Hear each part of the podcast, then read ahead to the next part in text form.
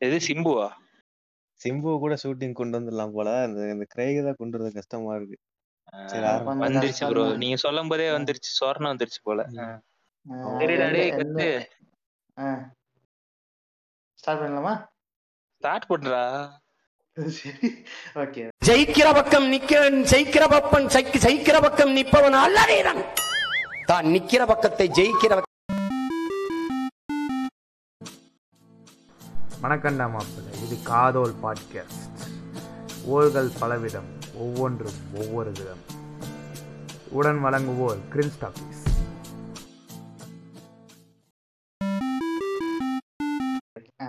Okay வணக்கம் வணக்கம் வணக்கம். காதல் பாட்காஸ்ட் மக்களே எப்படி இருக்கீங்க?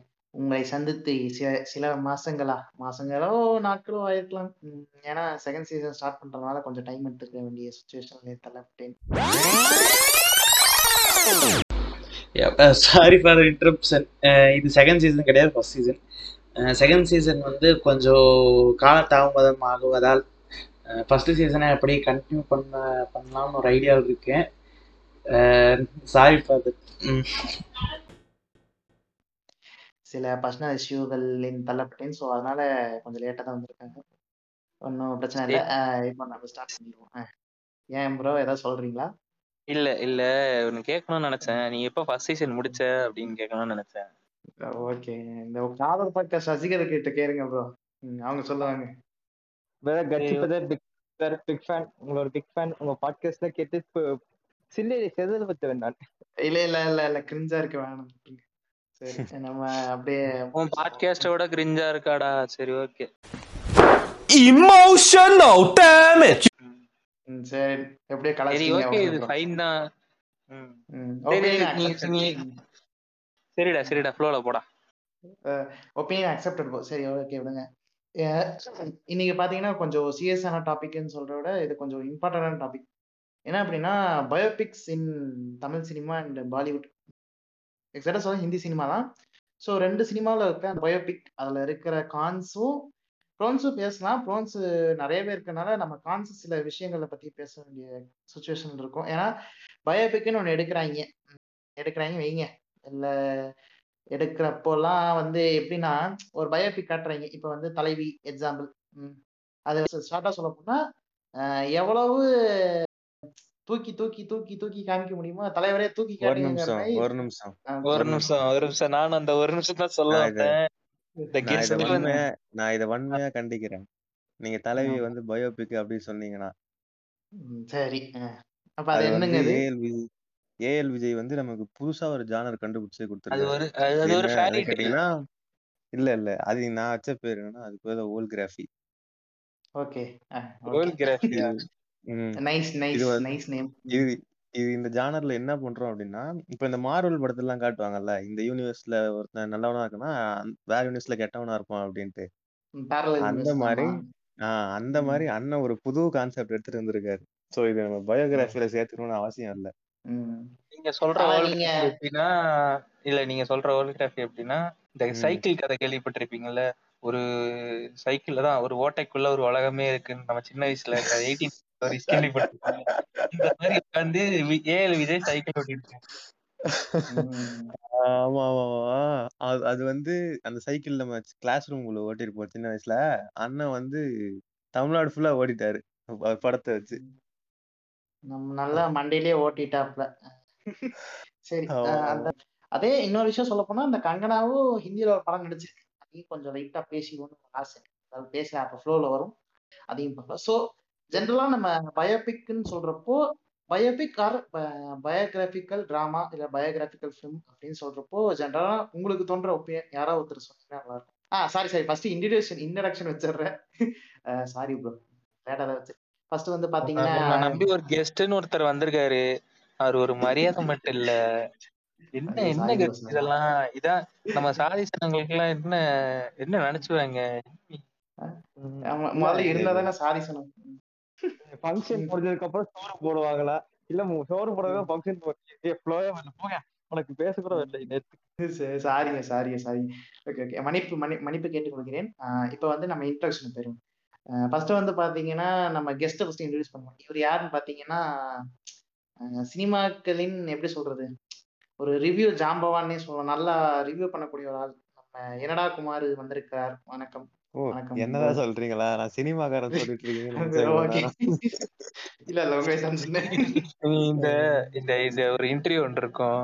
நிவின் பாலியை கூப்பிட்டு வச்சு லெஸ் வெல்கம் துல்கர் சல்மான் அப்படின்னுவாங்களா அந்த மாதிரி இருக்கு எனக்கு. சரி ஓகே ஒன்றும் பிரச்சனை விடுங்க. அடுத்தது பாத்தீங்கன்னா நம்ம ஓட்டிஸ் நம்ம ஹோமி வந்திருக்கிறார். வணக்கம் ஓட்டிஸ் பிரதர் வணக்கம் வணக்கம் வணக்கம் வணக்கம் வணக்கம் வணக்கம் வணக்கம். போதும் போதும் நிப்பாட்டு நிப்பாட்டு. அவர் வந்து பாத்தீங்கன்னா பேர் கத்தவா. கொஞ்ச நேரத்துல கத்துறேன். சரி விடுங்க. அதாவது பாத்தீங்கன்னா இவர் வந்து பாத்தீங்கன்னா பேர் வைக்கல பாட்காஸ்ட் அதையும் கேளுங்க. நல்லா தான் இருக்கும். ஓகே. ஓகே வேணா ஒரு promotion Thank you for thank you for promotion, friends. Thank you for the promotion. Okay okay okay. Next பாத்தீங்கன்னா நம்ம சினிமாக்காரன் வந்திருக்கார். நண்பர். சினிமாக்காரன் பாட்காஸ்ட் வந்து சினிமாக்காரன். வணக்கம். வணக்கம் வணக்கம் வணக்கம். சரி நான் சொன்ன சொல்லுங்க. இங்க வந்ததுக்கு நான் மிகவும் பெருமைப்படுகிறேன். அதுக்கப்புறம் சீசன் டூல பேசுறதுக்கும் பெருமைப்படுறேன் முதல் சீசனுக்கும் நான் தான் ஃபர்ஸ்ட் கெஸ்ட் செகண்ட் சீசனும் என்னை கூப்பிட்டு வச்சு பேசிட்டு ஓ மை காட் சரி ஓகே நீங்க சொல்றீங்கன்னா எனக்கு கொஞ்சம் விட மாட்டீங்க ப்ரோ அப்படி சரி ஓகே ஒன்றும் பிரச்சனை இல்லை. உனக்கு இணைய விட்ட ஆள் இல்ல எனக்கு உனைய விட்ட ஆள் இல்ல. அப்படிதான் போயிட்டு இருக்கு. நீ நாடு வேற இல்லடா அந்த மாதிரி. ஓகே சோ யாராவது உங்க பர்ஸ்பெக்டிவ்ல பயோபிக் என்னன்னு சொல்லுங்க. ஃபர்ஸ்ட் நம்ம கெஸ்ட் சொல்லுவாரு.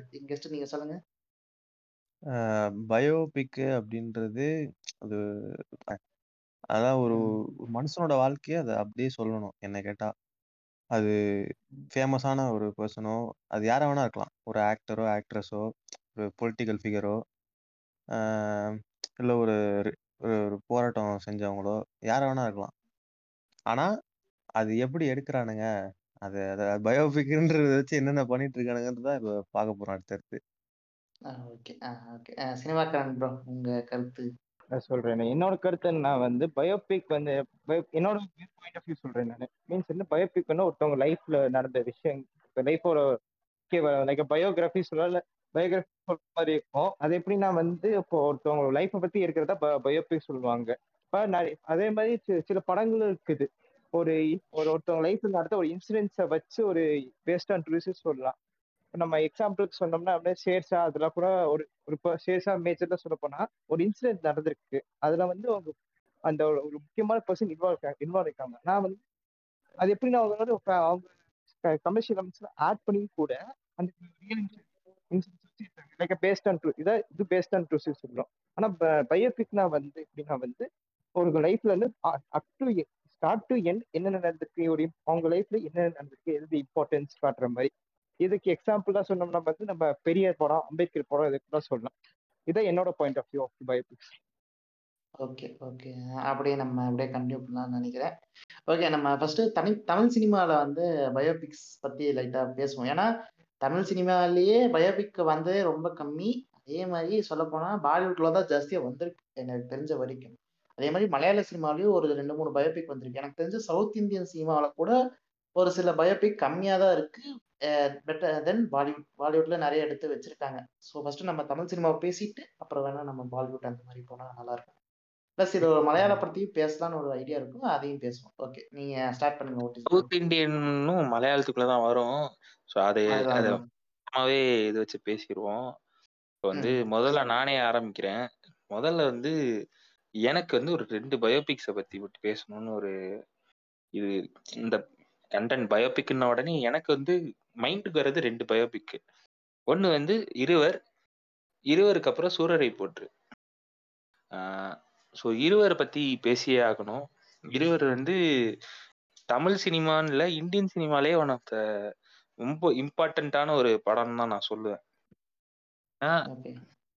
ஒரு ரெண்டு அரசியல் பெருந்தலைகள்ன்றதை விட they are the masters masters நம்ம சொல்லுவோம்ல நிறைய பேரை. இவங்க இவ ம். இவர் தான் வந்து ஒரு பெரிய ட்ரம்ப் கார்டு. என்ன வேணாலும் சொல்லிக்கலாம்.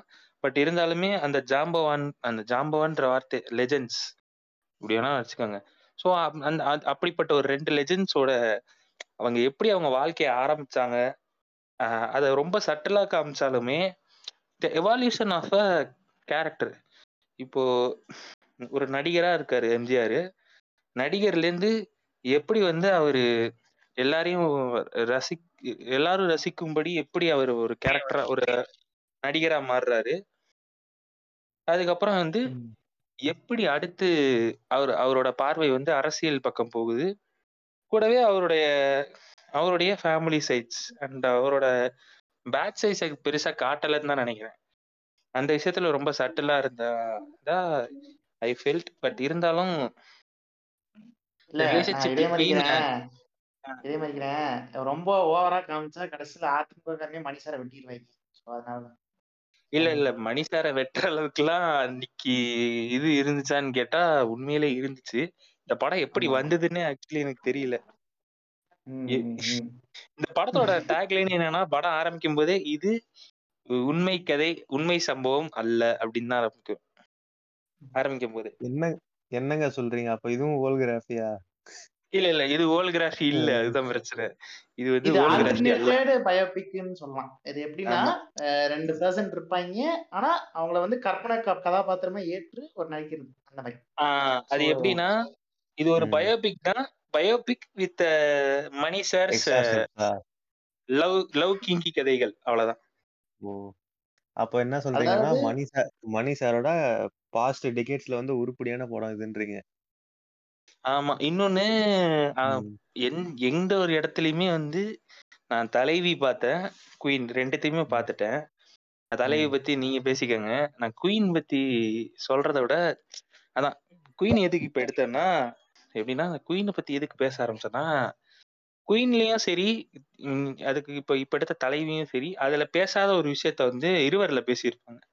எம்ஜிஆரோட எக்ஸ் ஒய்ஃப் அதாவது எம்ஜிஆரோட முதல் ஒய்ஃபை பத்தி யாருமே பேசியிருக்க மாட்டாங்க. எங்கேயுமே. எந்த படத்துலயும் பேசிடல இந்த ரெண்டு இதுலயும். அவங்க பேசினது முழுக்க முழுக்க ஜானகி ராமச்சந்திரன் பத்தி மட்டும் தான் பேசுனாங்க. ஆனா இதுல வந்து அந்த ஃபர்ஸ்ட் ஒய்ஃபை பத்தி ரொம்ப டீப் அண்ட் இதுவா பேசியிருக்காங்க. ப்ளஸ் வந்து அந்த ஃபர்ஸ்ட் ஒய்ஃபை இழந்துட்டு அவர் ஏன் வந்து இனிமே அடுத்த கல்யாணம் பண்ணிக்கலன்னு உடனே அவருக்கு ரெண்டாவதா வந்து ஒரு பெண் மேல காதல் வருது. ஒரு நடிகை மேல. அந்த நடிகை பத்தி நான் சொல்லணும்னு அவசியம் இல்லை. இல்ல வேணாம் நீங்க சொல்ல. ஒரு நிமிஷம். ஒரு நிமிஷம் நான் வந்து பேட்ச மாட்டிக்கிறேன். பூமி உள்ளவர் டீம் சரி, ஓபிஎஸ்ஆ டீம் இபிஎஸ்ஆ ப்ரோ நீங்க? நான் எந்த டீம்ல இல்ல bro. Team Team communist. Bro நானு. நான் டீம் கம்யூனிஸ்ட் ப்ரோ எங்க எங்கேயோ டீம் குக்கர் ப்ரோ அதாங்க எங்கேயோ ப்ரெஷர் குக்கர் சத்தம் கேக்குதுங்க. என்னன்னு பாத்துருவாங்க ஓ. ஆனா யாருமே? சின்னம்மாவை கண்டுக்கல ஃப்ரான்ஸ் ரொம்ப கவலையா இருக்கு. சின்னம்மா விடுங்க. சின்னம்மா Nobody விடுங்க. cares, sir. தினகரனே யாரும் கண்டுக்கல. இருங்க தினகரனே யாரும் கண்டுக்கல. ப்ரெஷர் குக்கர் என்னாச்சுன்னு தெரியல. இல்ல என் ஃப்ரெண்டு இல்ல என் ஃப்ரெண்டு ஒண்ணுக்கு ஆக்சுவலா வந்து ஃப்ரெண்ட் வந்து ஃபேஸ்புக் மீம் கிரியேட்டர் அவன் என்கிட்ட வந்து. இந்த மீம் போடவான்னு சொல்லிட்டு அவன் என்கிட்ட ஒரு மீம் காமிச்சான். அது என்னன்னா ஜானி ஜானியோட இந்த ஜானியை கிண்டல் பண்ணி ஒரு இது வரும்ல மெட்ராஸ்ல. ஜானியை ம், கிண்டல் ஆமா. என்னடா அதனால அவ்வளவு டம்மி நினைச்சிட்டு இருக்கீங்களா? அந்த காலத்துல இருந்தாலும் எப்படிப்பட்ட ஆள் தெரியுமா? அப்படின்ட்டு சொல்லுவாங்கல்ல. அது வந்து சின்னம்மாவா. ஏன்னா really she had a power இல்ல. டூ தௌசண்ட் சிக்ஸ்டீன்ல ஞாபகம் இருக்கா? ஆமா ஆமா ஆமா அது உண்மைதான். அஹ் அண்ணன் எப்ப சாவா திண்ணை எப்ப காலியாகும்னு வெயிட் பண்ணிட்டு இருந்தாங்க. காலியாச்சு உக்காந்தாங்க. டக்குன்னு அம்மா இவங்களும் கால்ல விழுந்தாங்க. சேம் சொல்ல ஃபார்முலா போனா சொல்ல போனா இப்ப இந்த மீம் எடிட் எல்லாம் போடுவாங்கல்ல மேடம்க்கு ஸ்லேவ் ஆகணும்னு. அந்த கான்செப்ட் முதல்ல கொண்டு வந்ததே அவங்க தான் நினைக்கிறேன். சின்னம்மாக்கு ஸ்லேவ் ஆகணும். பை சின்னம்மாக்கு ஸ்லேவ் ஆகணும். அம்மாக்கு ஸ்லேவ் ஆகணும். யார் ம். தலைவரானாலும் யாரு எல்லாருக்கும் ஸ்லேவ் ஆகணும். இப்ப பாரு இப்ப ஸ்லேவ்ல இருந்து அவங்க கிங் ஆயிட்டாங்க. இப்ப மத்தவங்க எல்லாம் இவங்களுக்கு ஸ்லேவ் ஆயிட்டு இருக்காங்க. டீம் அதாவது இந்த ஓபிஎஸ் டீம் மாதிரி இபிஎஸ் இபிஎஸ் வந்து இப்படி கொடுத்துறா கிங் யூ நீட் திஸ் அப்படி. டேக் திஸ் கிரவுன் அப்படின்னு இந்த மாதிரி சர்ச்சைகள் பல இருக்கின்றன. வந்து இப்படி ரொம்ப எக்ஸ்போசிவா நிறைய காமிச்சிருப்பாங்க. அம்மா என்ன சோகம் என்னன்னா இதுல அம்மா செத்துருவாங்க. அம்மா செத்துருவாங்கன்னா ஜெயலலிதா கேரக்டர் செத்து போயிரும்.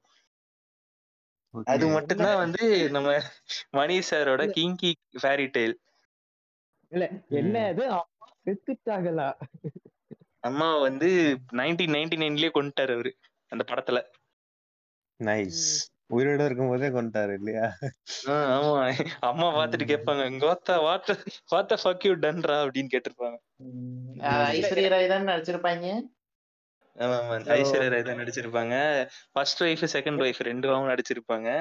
அப்புறம் வந்து ஒரு நிமிஷம் நான் சொல் சொல்றேன்னு நினைக்கிறேன் நானு. சொல்லிடுறேன் நானு. இப்ப இந்த இருவர் டைம்ல வந்து கண்டிப்பா ஜெயலலிதா இருந்திருப்பாங்களா அவங்க படத்தை பாக்குறாங்களா? அது வந்து நைன்டீன் நைன்டி நைன்ன்றது யார் ஆச்சுன்னு கொஞ்சம் யாராவது சர்ச் பண்ணி சொல்லுங்க. டிஎம்கேவா ஏடிஎம்கேவான்ட்டு டிஎம்கே டிஎம்கே டிஎம்கே எனக்கு இதுதான் இன்னும் டவுட் எதுக்கு இந்த படம் ரிலீஸ் ஆச்சுன்ட்டு? ஏன்னா இவரோட அந்தரங்கத்தெல்லாம் வந்து பகிரங்கமா போட்டு வச்சிருப்பாங்க அந்த படத்துல. ஆமா இவங்க அவங்க ரெண்டு ஒய்ஃப் தயாலு அதுக்கப்புறம் இன்னொருத்தவங்க இருப்பாங்களே. ஏப்பா பர்சனல் போட்டு விட்டு எப்பா அதெல்லாம் பேசணும்ப்பா அது பேசணும்ப்பா இங்க. இங்க எனக்கு எனக்கு ரொம்ப எப்படி சொல்றது? அவ்வளவு ராவா அந்த படத்தை கொண்டு போனதுக்கு மெயின் ரீசனே வந்து பிரகாஷ் ராஜோட கேரக்டர் சைட்லயும் வந்து நிறைய விஷயங்கள் வந்து வெளிப்படையா காமிச்சிருப்பாங்க.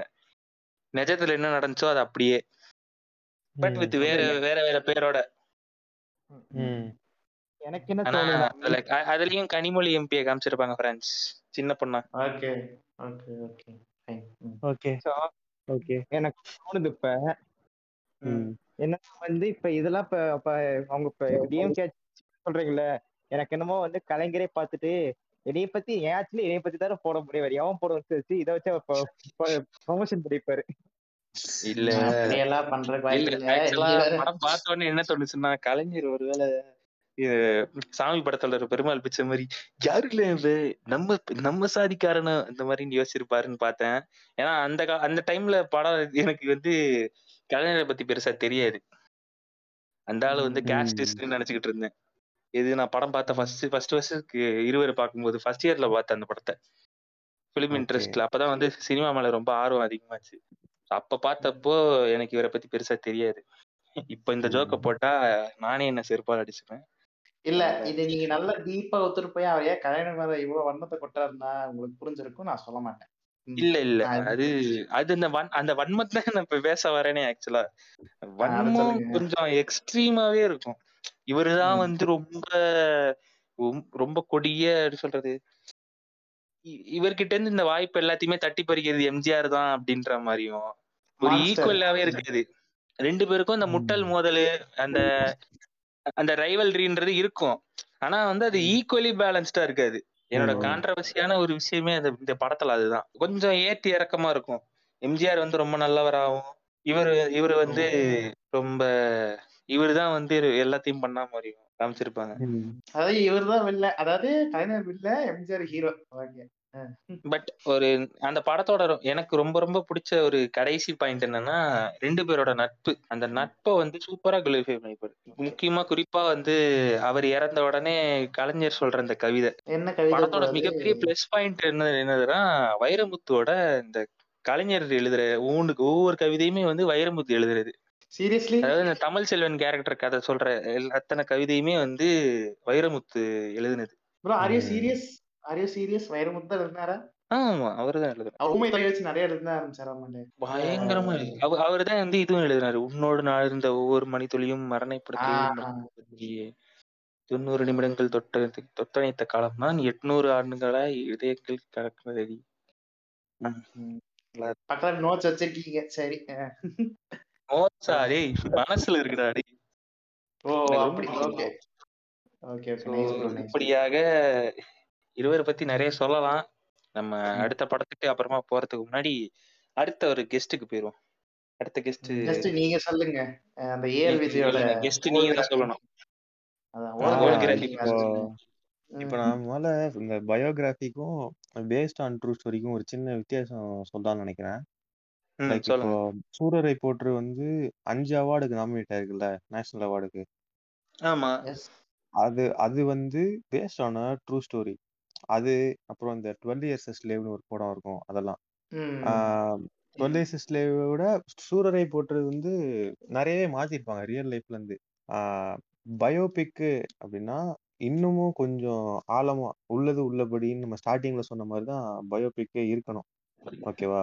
ஆனா அண்ணன் ஏஎல் விஜய் வந்து ஸ்டார்டிங்ல சொன்ன மாதிரி ஒரு புது ஜானர் ஒன்னு இன்ட்ரடியூஸ் பண்றாரு. அதுக்கு பேர் தான் ஓல்கிராஃபி நம்ம எல்லாருமே வந்து போய் சொல்லியிருக்கோம் வாழ்க்கையில கரெக்டா ம், ஆமா. ம். நீங்க ரெண்டரை மணி நேரம் தொடர்ந்து போய் சொல்ல முடியுமா? வாய்ப்பு இல்ல ரெண்டரை மணி நேரம் போய் சொல்ல முடியுமா? ஐயோ ம்? ஏ, ஓ ஓகே ஓகே. ரெண்டரை மணி நேரம் பா- ஆமா ஆமா போய். ஆ ம். சீமானண்ண சொல்லுவாருல்ல? அவர் வந்து தி கிங் அவர் தான் ஓஜி ஓகேவா அது வேற. நார்மல் மனுஷரை பத்தி கேக்குறேன். My God. என்ன ஓஜியா ஓஜி தான் அவரு. அப்பப்போ அவர் எப்பவுமே ஓஜி விஜயலட்சுமி அக்காவை பார்த்தா அப்பப்ப காஜி அவ்வளவுதான் No, no, no, bro. Keep silent. இதெல்லாம் வேண்டாங்க இதெல்லாம் தனிப்பட்ட. இதெல்லாம் நான் வேணாம் இதெல்லாம் நான் வர விரும்பல இதெல்லாம் மாமா கெட்டவன் இல்லடி கேடு கெட்டவன். கெட்டவன் இல்ல, இல்ல, அதெல்லாம் attack, அதெல்லாம் வேணாம். அவர் என்னமோ பண்ணி என்னடா விட்டாரு. பர்சனல் அட்டாக்ன்றீங்க நீ ஏடா. நீங்க என்னடா ஜோக் மத்தவங்க சொன்னா ஜோக்கு நான் சொன்னா பர்சனல் அட்டாக்கடா அப்படிதான் ப்ரோ தம்பினா அப்படிதான் பேசுவோம். சும்மா இருக்கு நீங்க பேசுங்க. இது இந்த படம் முதல்ல இந்த தலைவி படம் முதல்ல வந்து நான் ரிலீஸ் ஆகும்போது தெரியும். இது ஃபுல்லா வந்து ஃபுல்லா பேஸ் பண்ணியிருக்காது. அதனால எனக்கு விருப்பம் இல்லை. இது தியேட்டர்ல போய் பார்க்கறதுக்குலாம் அப்புறம் Right. படத்துக்கு வந்து நெகட்டிவ் ரிவ்யூஸ் தான் வந்தது. இது வந்து ஃபுல்லாவே பயோபிக்லாம் கிடையாது. அண்ட் ரொம்ப மோசமா இருக்கு. நிறைய பேர் சொல்லியிருந்தாங்க. நான் அப்புறம் எனக்கு பார்க்குற இன்ட்ரெஸ்ட்டும் போயிருச்சு. அதுக்கப்புறம் அப்பதான் தேல்பத்திரி சிங்னு அமேசானும் நெட்ஃபிளிக்ஸும் வாங்கினானுங்க. சரி நீங்க இந்த நெட்ஃபிளிக்ஸ்ல டாபிக் வந்து ஹிந்தி ஹிந்தில போட்டானுங்க. ஆமா. வந்து வந்து தமிழ்ல ரிலீஸ் பண்ணாங்க ம், சரி நீங்க வந்து இந்த டாபிக் சொன்னீங்க அப்படின்றதுக்காக நம்ம நம்ம கொஞ்சம் வித்தியாசமா ஏதாவது பண்ணலாமே அப்படின்றதுக்காக இந்த படத்தை உட்காந்து பார்த்தேன். ஓகே. அப்போ அப்புறம் தான் தெரிஞ்சது இவன் ஏன் ஏஎல் விஜய் போட்டு இந்த அடி அடிக்கிறாங்க மாத்தி மாத்தி அப்படின்ட்டு. நான் அதுக்கு அதுக்கப்புறம் நானும் ஒரு உருட்டு கட்டி ஜாயின் பண்ணிக்கிட்டேன் அவங்களோட கிளப்ல நீங்க வந்து ஏஎல் விஜய் வந்து எப்ப அடிக்கணும்னா தேவி. டூ தேவி த்ரீ தேவி ஃபோர்னு எடுக்க ஆரம்பிச்சான்ல அப்பயே உருட்டு கட்டது அடிக்கணும். லேட்டரா. ஜாயின் பண்ணா அப்படிதான் இருக்கும். இல்ல இல்ல ஆல்ரெடி நான் ஆரம்பிச்சிட்டேன். தேவி தேவிக்கு அப்புறமே நான் செருப்பு எடுக்க ஆரம்பிச்சிட்டேன் என்ன பிரச்சனைனா இந்த ஏஎல் விஜய்க்கு ஏஎல் விஜய்க்கு வந்து. கதைன்னு ஒண்ணு இருக்காது. ஒண்ணு அசிஸ்டன்ட். டைரக்டர் இருந்து கதை எடுப்பான். இல்லைன்னா ஏதாவது ஒரு படத்துல இருந்து கதை எடுப்பான். நீங்களா. இப்பெல்லாம் அட்லி கூட எனக்கு அட்லி மேல கூட கோவம் வர மாட்டேங்குதுப்பா. அந்த அளவுக்கு போய்கிட்டு இருக்கு ஊரு. எல்லா படத்தையும் திருடிட்டு இருக்கானுங்க வர எல்லா படத்துலயும். திருடுறது முக்கியம் இல்ல. நீ வந்து நேத்து புதுசா ஏதாவது காட்டுறியா? அவ்வளவுதான். இப்போ என்ன எதிர்பார்க்கறாங்க ஜெனரல் ஆடியன்ஸ் நீங்க சொல்லுங்க சொல்லுங்க அதான். பார்க்கும்போது டைட்டில் கார்டுல பூமி உலகை பாட்டு வந்துச்சா பிரதர் அது இல்ல அதான் அது வந்து கட் அதெல்லாம் போடல. போட்டிருந்தா கண்டு எல்லாரும் சொல்லிருவாங்க ப்ரோ பாக்கெட்ல இருக்கிற ஜெயலலிதா படத்தை வெட்டி வெளிய வச்சிருங்க ப்ரோ அப்படின்ட்டு. அதனால அதெல்லாம் போடல. Okay okay. கண்டுபிடிச்சிருவானுங்க ம். ஓகே சரி இந்த படம் வந்து ஆக்சுவலி இந்த தலைவி படம் வந்து ரொம்ப போர் அடிக்கிற மாதிரிலாம் இருக்காது. நீங்க வந்து சும்மா ஒரு ஜாலியா ஒரு ரெண்டரை மணி நேரம் உட்காரணும் டைம் பாஸ் பண்ணணும் அப்படின்னா இந்த படம் பார்க்கலாம். ரொம்ப போர் அடிக்கிற மாதிரிலாம் இருக்காது. அதே நேரத்துல இப்போ நான் ஒன்று ஒன்று சொல்ல போறேன். அது யாரும் தப்பா நினைச்சுக்காதீங்க. இப்போ சாதாரணமா பொலிட்டிஷியன்ஸ் எப்படின்னு நமக்கு தெரியும். கரெக்டா ம். வந்து ஒரு விஷயத்தை அடையணும்னா என்ன எக்ஸ்டென்ட்டுக்கு வேணாலும் போவாங்க. ம். அதனால அந்த பார்லிமெண்ட்ல நடந்த விஷயம் வந்து உண்மையா என்னன்னு யாருக்குமே தெரியாது. ஓகே. அந்த அந்த சேல ஒரு அந்த அதான் விஷயம் தானே? அதான்.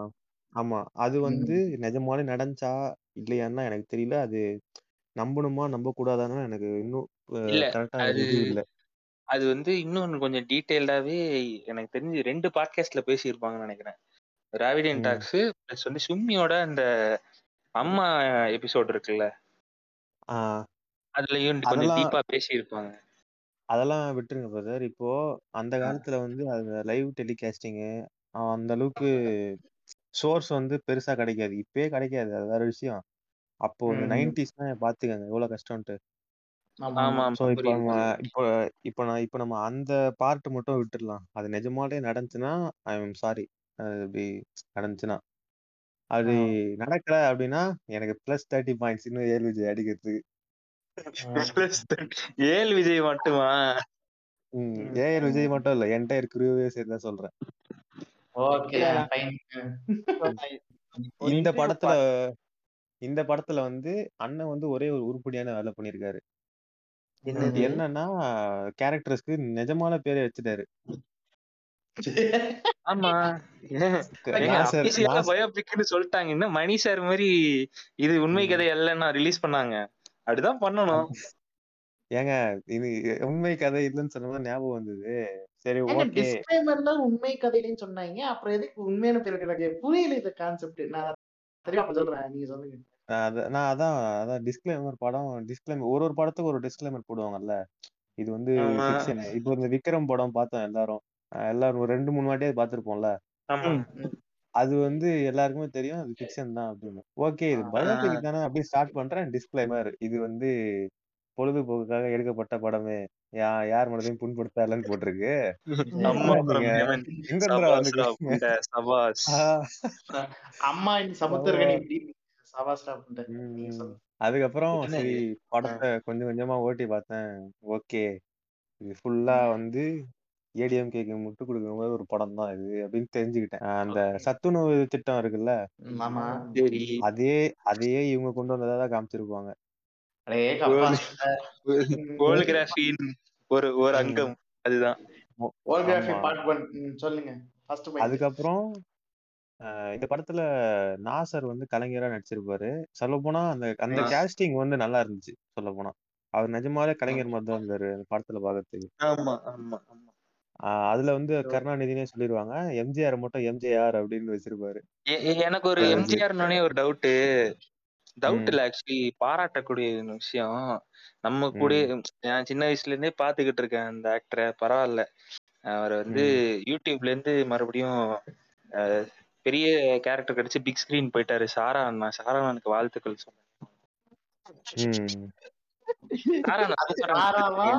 அது சாராவா? இல்ல அரவிந்த் சாமியா? உண்மையை சொல்லு. சாரா தானே? ஏப்பா எனக்கு சாரா தெரியுறாரு அவ கண்ணுக்கு? ஏங்க அவர் தெரியல? ஏங்க அவர் தெரியலையா? சரி ஒரு நிமிஷம் ஒரு நிமிஷம். என்னைக்கு என்னைக்கு எம்ஜிஆர் வந்து பப்ளி மாசா இருந்திருக்காரு? ஏங்க இருங்க இருங்க. அவர் தெரியல அவரு கொஞ்சம் உடம்பு ஊதுச்சு. கச்சு கச்சு வரும் சாருங்க அவருக்கு உடம்பு ஊதுச்சு அதெல்லாம் சரி. அது எந்த வயசுல ஆச்சு? அது ஒரு ஐம்பது ஐம்பத்தஞ்சு அப்படி இருக்கும். அவர் டெத் ஸ்டேஜ்ல அதுக்கப்புறம் உடம்பு ஊதுற. டைம்ல தான் வந்து எம் எம்ஆர் ராதா பொட்டுன்னு போட்டாரு. டேல்பத்ரி சிங் அப்படின்னு. அத- அதுலதான் அதுலதான் ஒரு மீம் ஒண்ணு பார்த்தேன். இந்த ஒரு ஒரு பையன் தான் அனுப்பிச்சிருந்தான். ஆக்டர்ஸ் வித் புல்லட் அப்படின்னு ஒவ்வொரு ஆக்டரும் புல்லட் வண்டியில உட்காந்து மாதிரி போட்டு எம்ஜிஆர் மட்டும் அந்த கழுத்துல வாங்கின புல்லட் போட்டு புரியுது அதே மாதிரி இன்னொரு விஷயம் நான் சொல்லணும்னு நினைச்சிட்டு இருந்தேன் ப்ரோ நீங்க சொல்றீங்கல்ல அவர் சாரான்னு. நான் என்ன நினைக்கிறேன் அவர் பாக்கியலட்சுமி கோபின்னு நினைக்கிறேன் ப்ரோ. நான் ஃபர்ஸ்ட் அப்படிதான் நினைச்சேன். கேளுங்க. ஒரு விஷயம் என்னன்னா பாக்கியலட்சுமி கோபி வந்து உண்மையாவே எம்ஜிஆர் பயோபிக்ல நடிச்சிருக்காரு.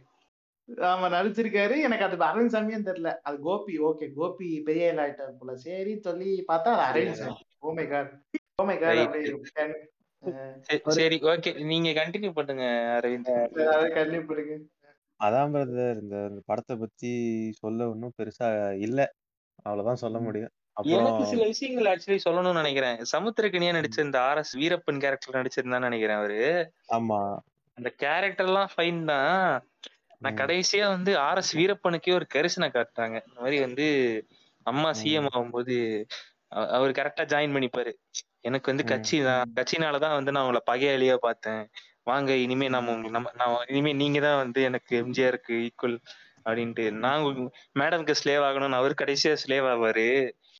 உண்மையான விஷயம் என்னன்னா உண்மையான விஷயம் என்னன்னா அம்மா அம்மா அவரு செத்த உடனே யாரு எம்ஜிஆர் செத்த உடனே இந்த குயின் சீரியஸ்ல வந்து ஒரு டயலாக் கொண்டு இருக்கும். அதுதான் வந்து லாஸ்ட் எபிசோடோட கடைசி பத்து நிமிஷத்துல வரும்னு நினைக்கிறேன். அப்போ ஆக்சுவலா வந்து ஒரு அந்த ஆர் எஸ் வீரப்பனா உண்மையிலேயே ஒருத்தர் நடிச்சிருப்பாரு. அந்த அந்த ஆக்டர் சொல்றதுதான் வந்து இது நான் படிச்சு தெரிஞ்சுக்கலையே எங்க அப்பா சொல்லியிருக்காரு. எங்க அப்பா வந்து இந்த எம்ஜிஆர் அந்த இது விஷயங்கள்லாம் வந்து கொஞ்சம் அவருக்கு நல்லா தெரியும். ஏன்னா அவர் அந்த டைம் யூத் அப்படின்றதுனால அவருக்கு அவர் என்கிட்ட இத பத்தி கொஞ்சம் டீப்பா டீட்டெயிலாவே சொன்ன சொல்லியிருக்காரு. ஆல்ரெடி அதுபடி பார்த்தா ஆர் எஸ் வீரப்பன் வந்து கடைசி வரைக்குமே வந்து எம்ஜிஆர் தான். ஜெயலலிதாக்கு வில்லன் தான். ஜெயலலிதாவோட ஸ்லேவ் கேங்ல வந்து சேரல அவரு. ஸ்லேவ் கேங்ல சேரல. ஆனா. ஏழு விஜய் எப்படி காமிச்சிருக்காரு? ஸ்லேவ் ஆயிட்டாங்க எல்லாரும். மேடம்க்கு ஸ்லேவ் ஆகணும்னு காமிச்சிருக்காரு. அப்படி இல்ல. எல்லா எங்கள் வீட்டு எல்லாம் நான் கார்த்திகின்னு நினைச்சாப்ல மேல அப்படி. இல்ல. மவனே என்ன மோடிட வாடாங்கிற மாதிரி ஆர் எஸ் வீரப்பன் அவர் பாத்துட்டு நிப்பாங்க எம். ஜெயலலிதா இல்லையா? நீங்க அந்த முன்னாடி சொன்னார்ல அவரு இன்பேலன்ஸ்டா இருக்கு இருவர் படத்துல அப்படின்ட்டு. அதேதான் நான் இதுலயும் பார்த்தேன். சொல்ல போனா உங்க எல்லாருக்கும் தெரியும் நினைக்கிறேன். கலைஞர் வந்து நீங்க எவ்வளவுதான் அப்பன் பண்ணாலும் அவர் திருப்பி பதில் ஒரு நாலு எழுத்துல தான் இருக்கும். எஸ் ம், அதுவும். அதுவும் வந்து பயங்கர தக் லைஃபா இருக்கும். கண்டிப்பா ஆமா. ஆனா- ஆனா இதுல வந்து அவரு அஃபண்ட் ஆகுற மாதிரியும் லைக் வந்து ஒரு பயங்கரமான ஒரு மேல் ஒரு ரொம்ப சாதிக்கு டம்மி பீஸ் மாதிரியும் ஒரு ஐயாச்சாமி மாதிரியும் காமிச்சிருப்பாங்க. ஆனா நிஜமான ஐயாச்சாமி யாருன்னு எல்லாருக்கும் தெரியும். ஆ, தெரியும் தெரியும். நான் இது- நான் சொல்லிட்டேன். படம் பண்ணும்போது ஏஎல்ஜி ஒரு ஒரு இன்டர்வியூ பார்த்து நானு அவர் என்ன சொன்னா வந்து இந்த கதையோட ஸ்டைல் எப்படி நான் வந்து மகாபாரத்துல நடக்கிற பாஞ்சாலி சபதத்தை இன்ஸ்பயர் பண்ணி தான் இந்த படத்தை நான் எடுத்துக்கே சொன்னாரு.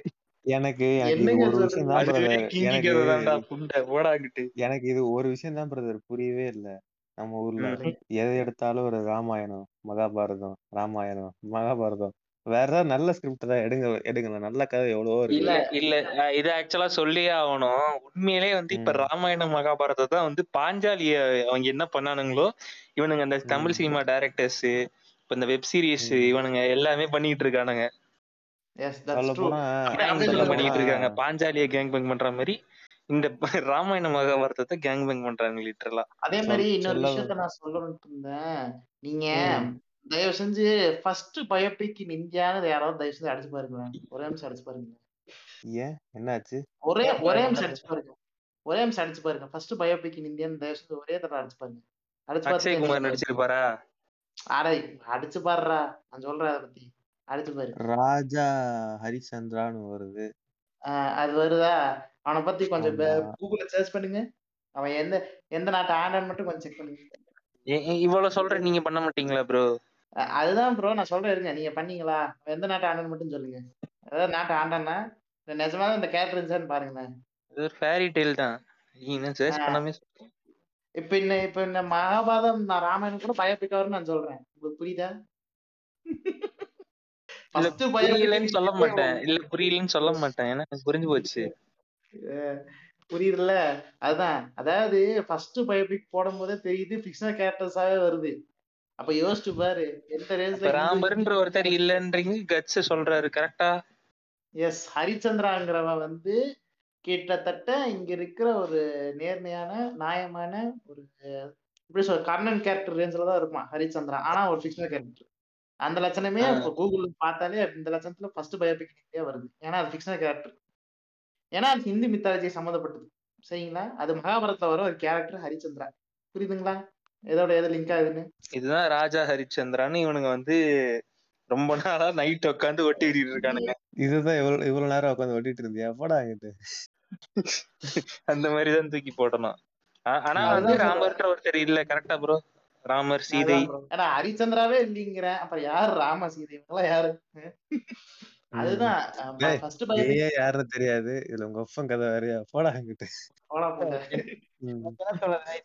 இதுக்கு கலைஞர் டைலாக் ஆமான்னு ஒருத்தர் இருந்ததையும் அவர் இன்ஜினியர் படிச்ச மாதிரியும். சுத்தி கட்டின மாதிரியும் சொல்லிட்டு இருக்காங்கன்னு சொல்லி சொல்லுவார்ல. அதுதான் எனக்கு நீங்க ராஜராஜன் சொல்லி இருந்தா சொல்லி நம்மள ஓகே அவன் இருந்தான். சரி. ஹரிச்சந்திரா இருந்தா நம்ப முடியுதா உங்களால? அவனே ஒரு ஃபிக்ஷனல் கேரக்டர் ஆனோஸ் அவர் போட்டு போயிட்டாரு. I don't even know who the fuck is அப்படின்ட்டு. உம் அதுதான். சோ அந்த பைபிள்ல இவ்வளவு ஊழல். ஏன்னா அது ஹிந்து மித்தாலஜி பேஸ் பண்ணனால கூகுள் இப்ப சங்கியா மாறி போச்சுங்கிறது என்னோட பெர்ஸ்பெக்டிவ் நான் நினைக்கிறேன். சும்மா சொல்றேன். கூகுள் சங்கிய. டேய் நீ போடா நம்ம நேரத்துல நீ கொஞ்ச நேரத்துல எங்களை தங்கி வைக்கிற போல. விட்டுரு. அஹ் நீங்க படத்தை பேசி முடிச்சிட்டீங்களா ப்ரோ அவ்வளவுதான் பேசுங்க பிரதர். இந்த இருவருல இருவர் வந்து இந்த மாதிரி நிறைய சொல்லியிருப்பாங்க. பார்லிமெண்ட்ல போய் மாஸ் பண்ணியிருப்பாங்க. மாஸ் காட்டியதாக உணர்கிறார் அப்படின்னு ஒரு மீமே ரெடி ரெடி பண்ணலாம் அந்த ஒரு சீன்ல. அது என்னன்னா இ- இதுல இந்த ஒரு செம சீக்வன்ஸ் ஒண்ணு வரும் ஆக்சுவலா தலைவியில நீங்க நோட்டீஸ் பண்ணீங்களா இல்லையான்னு தெரியல. அந்த ம். வந்து ச சத்துணவுல ஒருத்தவங்க ஒரு பொண்ணு சாப்பிட்டுருக்கும். அந்த பொண்ணு வந்து ஆ கடைசியில வந்து இவங்களுக்கு அதாங்க என்ன அதாங்க பண்ணும்? அதாங்க சொல்ல இவங்க வரேன் பிஏ அதான் சொல்ல ஆகும் வந்தேன். டாக்டர் ஆமா டாக்டர் அந்த பொண்ணு. அ. ம் எங்க டாக்டரா அதுதானே வந்து நீங்க நீங்க அது போட்டது நீங்க போட்ட சாப்பாடுல தாம்மா நான் வளர்ந்துருக்கேன் அப்படியே ஐயோ கொட்டைகளை கலங்கி அ ஆ. கொட்டையெல்லாம் ம். கலங்கி இல்ல அப்படியே சோறு கொட்டையே வ இல்ல சோ வடிஞ்சிருச்சு. ம். சோறு எதுக்குடா உப்பாளி தின்னுங்கிற மாதிரி தான் இருக்கு ஒரு ம். நிமிஷம் எனக்கு என்ன தோணுதுன்னா எனக்குமே அதுதான் சசிகலா தோணுது இல்ல இல்ல இல்ல இல்ல சசிகலாவா? இல்ல சசிக சசிகலா வந்து டைரக்டாவே வேற ஒருத்தவங்கள வச்சு போட்டிருப்பாங்க ப்ரோ ஆமா. ப்ரோ ஏன் ப்ரோ ம். இது சரி என்னங்க நான் போட்டிருப்பாங்களா? என்னங்க சொன்னேன் நான் இல்ல நான் கேரக்டர் யோசிக்க சொன்னேங்க நீங்க மாட்டேன் தப்பா பேசுறீங்க கேரக்டர்யா? சரி சரி. கேரக்டர் இருக்கு சரி விடுங்க. சாரி சாரி சசிகலா கேரக்டர் தான் வந்து அந்த மில்ஃப் ஆன்ட்டி ஒருத்தங்க இருப்பாங்களே பூர்ணான்னு சொல்லிட்டு அவங்க தான் நடிச்சிருப்பாங்க. ஓஹோ. எதுவும் சொல்லல. சரி விடுங்க. சரி இருக்கிறத சொல்றேன்பா. சரி விடுப்பா.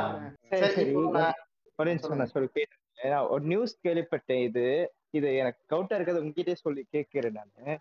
ஒரு இந்த மாதிரி ஒரு நியூஸ் கேள்வி இந்த அப்போ வந்து சசிகலா ச்ச, சசிகலா சொல்றப்ப ஜெயலலிதா இருந்ததுக்கு அப்புறம் ஜிவிஎம்மும் இவர் ஏஎல்ஜி படம் இருக்கிற சொல்லும் போது ரெண்டு பேர் கதை ஒரு கேஸ் போச்சாமே இவங்க வச்சு கதைகளுக்கு ஒருத்தவங்க ஏதோ ஜெயலலிதா ரிலேட்டிவ் வந்து கேஸ் போட்டாங்க எங்க அக்கா எங்க அக்கா பத்தியே பேசிட்டு இருக்கீங்க. எங்க அக்கா ரொம்ப பாவானியா சும்மா இருங்க.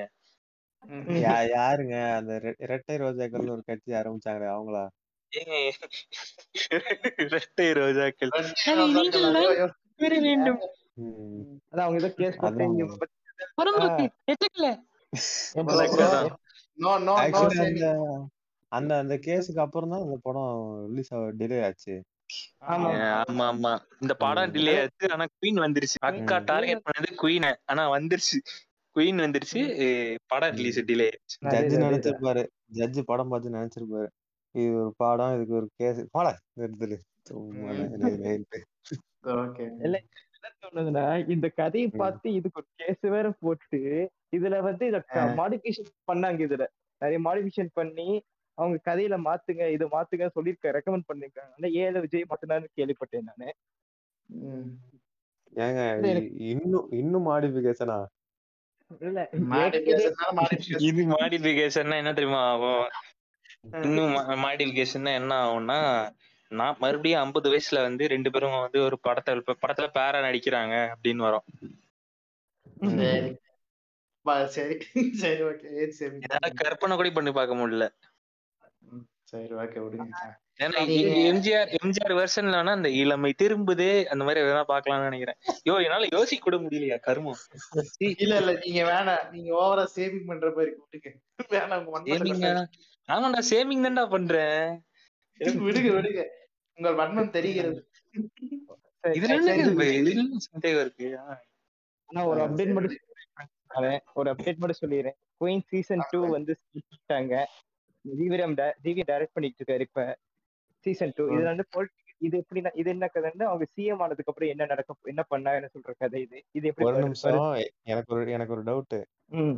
சொல்லுங்க சொல்லுங்க. ஜேவிஎம் டைரக்டா பண்றாரா இப்போ? ஆமா டைரக்ட் பண்ணி இல்ல இல்ல. நீங்க இல்ல இல்ல. இல்ல அவர் டார்க் பண்ணிட்டு தான் இருக்காரு விடுங்க. நெஞ்சு வலிக்குதுடா டேய். சரி, விடுங்க, விடுங்க.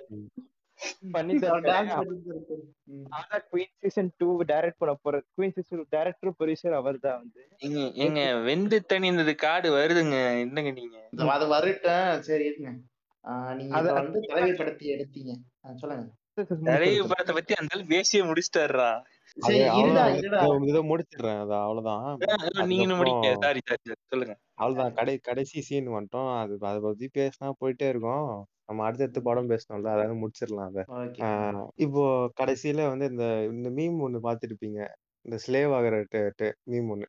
டாரிமே அப்படின்னு பின்னாடி மியூசிக் போவேன் ஆமா. அந்த அந்த மாதிரி ஒரு மியூசிக் போட்டு ஒரு Black அண்ட் ஒயிட் எஃபெக்ட் போட்டிங் போட்டிங்கன்னா பக்காவா இருக்கும் எண்டிங் நீங்க நீங்க என்னைய எவ்வளவு சாதாரண பொம்பளை நினைச்சா நான் உங்க சாதாரண பொம்பளை. என் அம்மாவை நினைச்சீங்கன்னா எங்க என்னோட கரிசனை உங்களுக்கு கிடைக்கும் அப்படின்னுவாங்க. எல்லாரும் அப்படியே ஒரு என்ன சொல்ல தேர்ட்டி டிகிரில குனிஞ்சு வணக்கம் வணக்கம் போடுவாங்க. ஆமா. அந்த இடத்துல இந்த மீன் போட்டுக்கோங்க மகேந்திர சத்தம் வருது? என்னது? மகேந்திர பாகுபலி சத்தம் வரும் மாதிரி ஜெயலலிதாமான சத்தம் வருது. இல்ல அப்படி வேணாம். பூமி உள்ளவரே அப்படி பாட்டு. அந்த பாட்டு மட்டும் தாங்க பேக்ரவுண்ட்ல போடல. அது காப்பிரைட் ஸ்ட்ரைக் ஏதாவது ஊந்துரும்ட்டு மத்தபடி எல்லாம் பண்ணிட்டாங்க அது ஏன் காப்பி ரைட்ஸ் ஏன் அது என்ன சோனி மியூசிக்கா வாங்கியிருக்கோம்? பாடுறது நம்ம குப்புசாமி என்ன அவருதான் காப்பிரைட் கொடுக்கணும். அவரு அதெல்லாம் ரெடியா இல்ல அவருக்கு. உப்புசாமி என்னல்ல அது பாடினது வந்து முகேஷ்ன்றத பாடி பச்சை மஞ்ச கருப்பு தமிழண்டான்ற அந்த பாட்டு பாடி அவரா? அந்த முகேஷ் பாடியிருக்காரு. ஆமா அவர் வயசு தானே? இல்ல யாரு? வந்து வேற ஒருத்தர் பாட்டுக்கு பாடினாரு. ம். வீரப்பனுக்கு. வீரப்பனுக்கா? ஆமா ஆமா. இவரு அவர் வேற வேற. பாட்டு பாடியிருக்காரு. சின்னமலை அப்புறம் சின்னமலை பேர் சொன்ன அந்த பாட்டு சொன்னா தன்னா இந்த பாட்டுங்க தொலைநோக்கு திட்டம் காண்பவர் நரேந்திர மோடி. ஓடி ஓ அப்படியா விஷயம் அங்க மோடி. வணக்கங்க மோடி. இருங்க நான் பாடுறேன் பாடுறேன். கண்ணான தேசத்துல காவேரி ஓரத்துல காட்டு திங்க. நம்ம பயோபிக் பயோபிக் பத்தி பேச வந்திருக்கோம். சூப்பர் சிங்கருக்கு வரல. அடுத்த இல்ல. அவர் பாடின பாட்ட சொன்ன சரி ஓகே. இப்ப நீங்க தலைவி படத்தை சொன்னதுனால அதுல நடிச்ச கங்கனா விட்டு ஒரு படத்துல நடிச்சாங்க.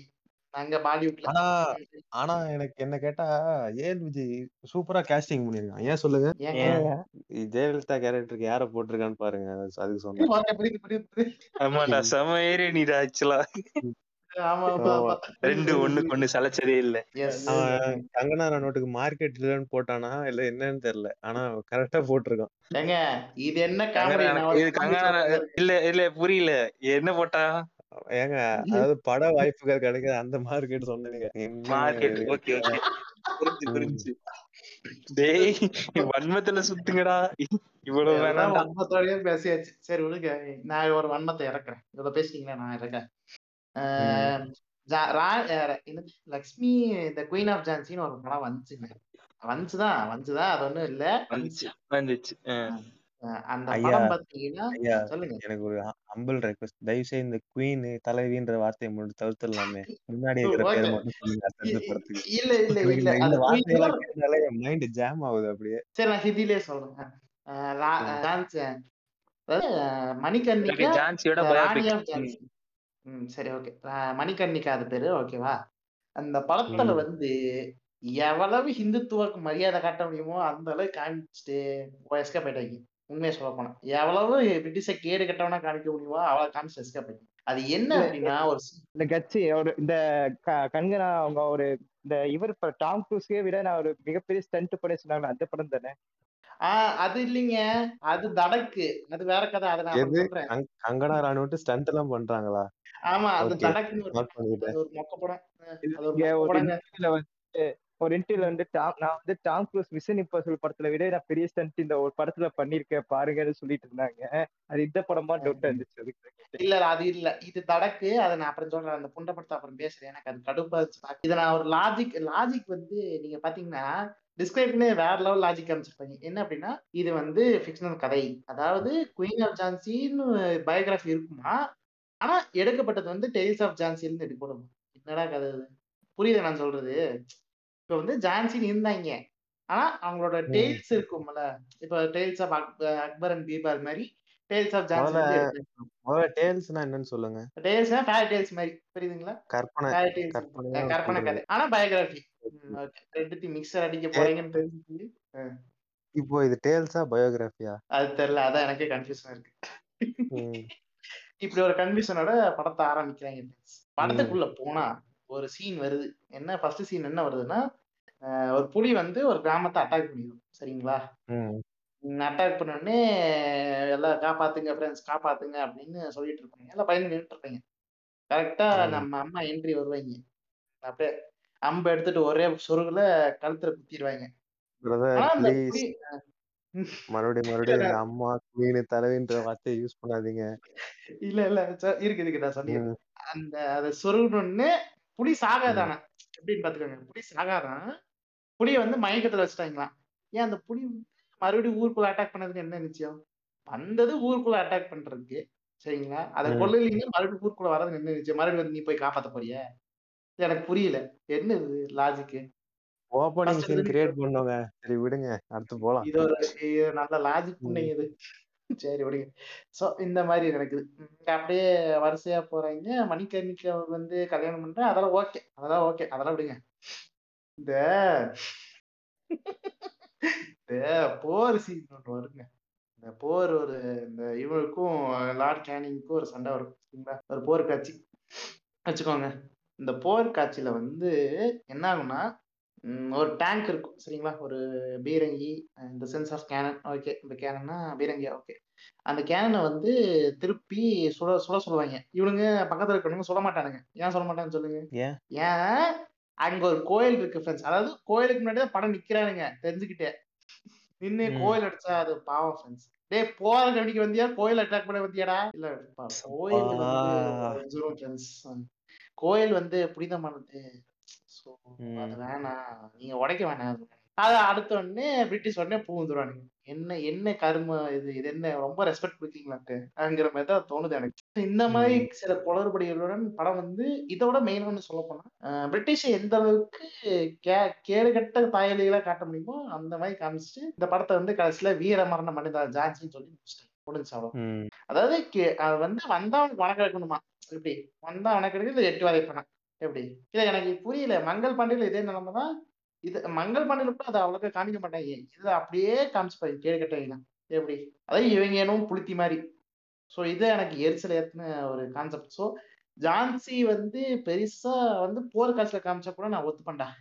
ஆனா பிரிட்டிஷ கேடு கட்டவன காமிச்சு நீ இந்த கோயில் மேட்டர் தான்டா இந்த கோயில் மேட்ரு வச்சுக்கிறேன் அவனுக்கு கோயில் மேட் நான் ரிவியூல கூட சொல்லியிருந்தேன் இந்த கோயில் மேட்ரு கோயில்ல அடிச்சு போர் நடந்துட்டு இருக்கு நீங்க என்ன பண்ணுவீங்க கோயில் அடிச்சுட்டு அவங்கள அடிப்பீங்களா? இல்ல நீங்க கோயிலுக்கு பாவம் நின்னுட்டு இருப்பீங்களா இல்ல இல்ல. அவன் மாட்டு மூத் அவன் அவன் மாட்டு மூத்திரம் குடிக்கிறவன் பிரதர் அவன்கிட்ட போய் நீங்க என்ன எதிர்பார்க்க முடியும்? இவ்வளவுதான் இல்ல நான் கேக்குறேன். உங்க பர்ஸ்பெக்டிவ்ல கேக்குறேன். நீங்க அடிப்பீங்களா? கோயில் கோயில் பக்கத்துல தான் நிக்கிறா சரியான ஸ்பாட் அடிக்கிறீங்க சரிங்களா. பாதி படி அடிச்சிடலாம். ஆனா ஏன். அடிக்கல? சொல்லுங்க. நீங்க என்ன பண்ணிருப்பீங்க? அடிச்சிருப்பீங்களா? இல்ல அப்படியே நின்றுப்பீங்களா ஐயோ கோயில் கோயில் தானே. திருப்பி ரீபில்ட் பண்ணிக்கலாம்.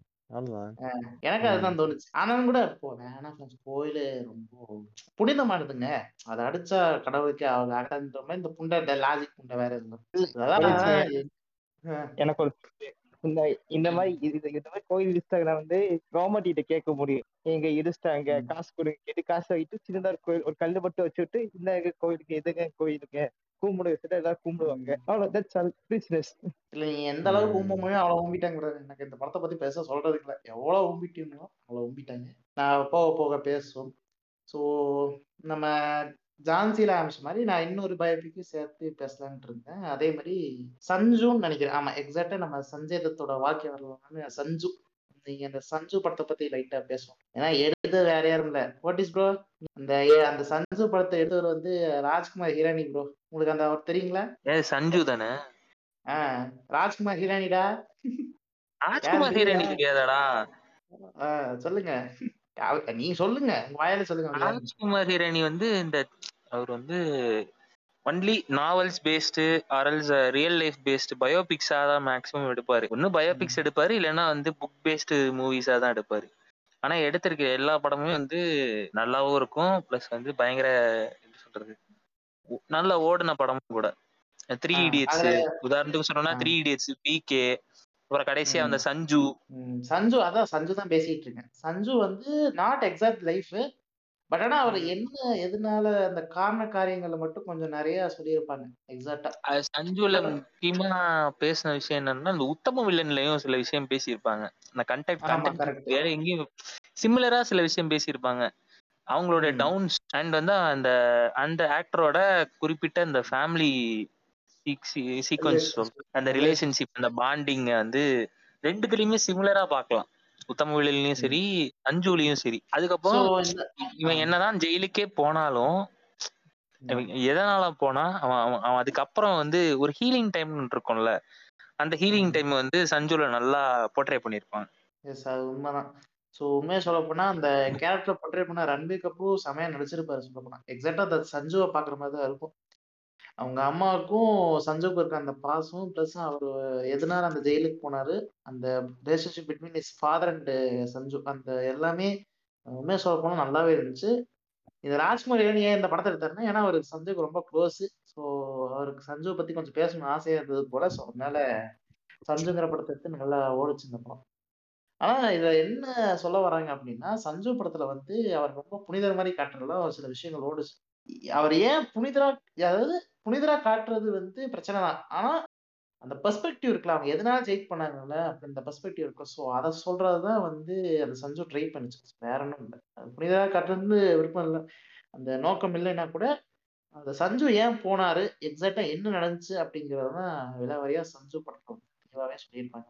ரொம்ப நல்லா இருந்துச்சு. அந்த பாட்டு பாட்டு நல்லா இருக்கு. பாட்டு கூட சூப்பராக தான் இருக்கும் இந்த தூபி படியா பேபி படியா அந்த பாட்டு ஃபர்ஸ்ட் ஸ்பாட்ல பாட்டாக வரணும் கடைசியில வந்து சஞ்சய் தத் கொடுக்குற அந்த பெரிய ஸ்பீச் ஒன்று அந்த ரேடியோ எஃப்எம் ஸ்டேஷன்ல கொடுக்குற ஜெயில இருந்து கொடுக்குற அந்த ரேடியோ ஸ்டேஷனோட பெரிய ஸ்பீச் ஆகட்டும் அதெல்லாம் நல்லா இருந்துச்சு. ஸோ அவங்க அப்பாவுக்கு பிடிச்ச அந்த பாட்டு அதுல நினைக்கிற அந்த பாண்டிங்ஸ்லாம் நல்லா ஒரு டிராமா ஒரு எக்ஸாக்ட் நல்ல டிராமாவை பார்த்த மாதிரி ஒரு ஃபீல் தான் ஸோ ஏ இவ்வளவுதான். என்னால என்ன சஞ்சு பத்தின என் பெர்ஸ்பெக்டிவ் ஸோ ஏ சினிமாக்காரன் நீங்க சஞ்சுவை பத்தி நான் பேசினேன். உங்களுக்கு ஏதாவது இந்த ராஜ்குமாரி டேரக்டர் பத்தி சொன்னேன். உங்களுக்கு ஏதாவது டேரக்டர் தெரியுமா இந்த மாதிரி? இந்த மாதிரி டேரக்டர் டேரக்டர் பத்தி அந்த பயோபிக் வந்திருக்கா? டேரக்டர் பத்தி இப்ப டேரக்டர் எப்படி பண்ணும்போது நான் ஒரு படம் பார்த்தேன் என்ன படம் நான் வந்து செல்லை படம் பார்த்தேன் நான். செல்லை படம் வந்து எப்படி வந்து அந்த ஆரம்ப கட்ட ஃபிலிம் இண்டஸ்ட்ரி நடந்த ஒரு நல்ல டேரக்டர் பேர் எனக்கு கரெக்டா தெரியல. அவர் வந்து ஃபாரின்ல படிச்சு வந்து இந்தியாவுக்கு வந்து படம்.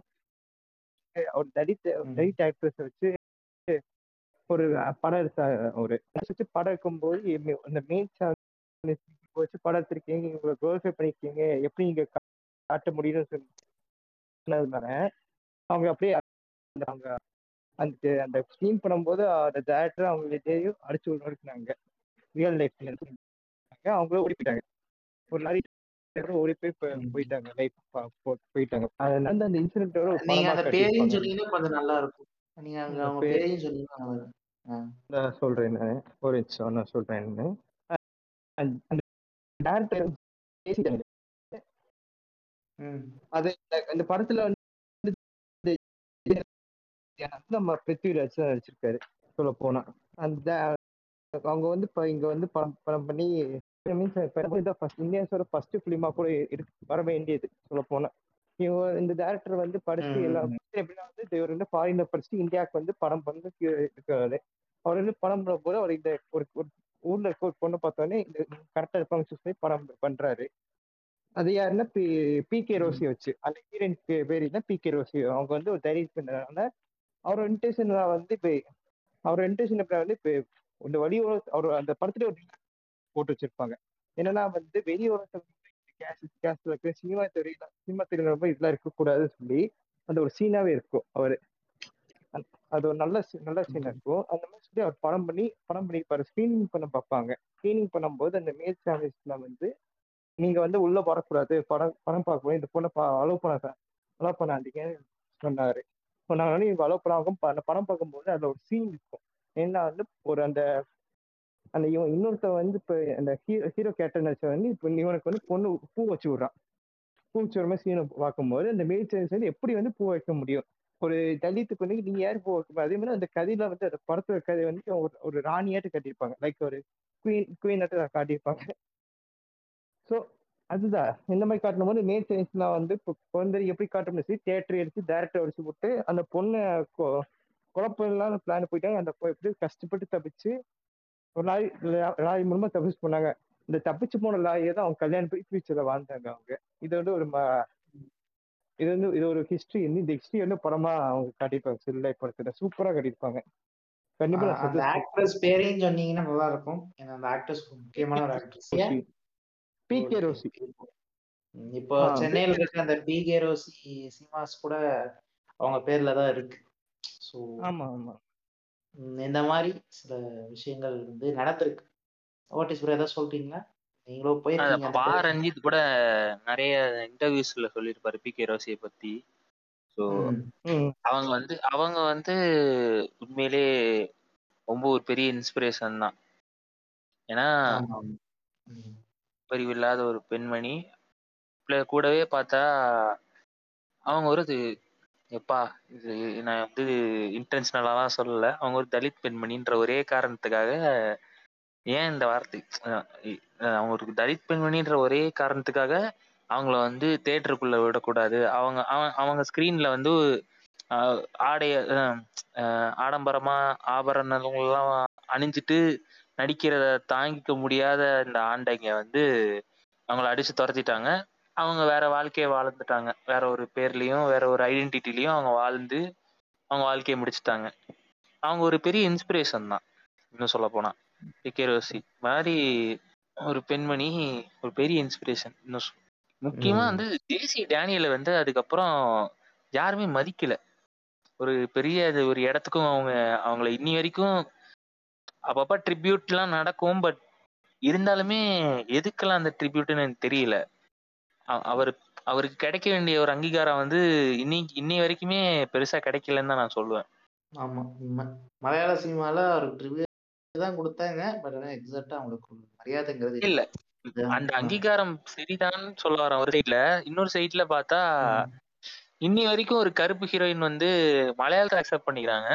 நம்ம ஊர்ல வந்து கலரா இருந்ததான் ஹீரோயின்னு சொல்லிட்டு வெளிநாட்டுல இருந்து இறக்குறாங்க. வெளிநாட்டுலயா ஐயோ. ஆமா இப்ப வெளிநாட்டுல இறக்க ஆரம்பிச்சிட்டாங்க. பார்த்தா ஒரு. ஃபேரா இருக்கிற பொண்ணு ஒரு சொல்றது?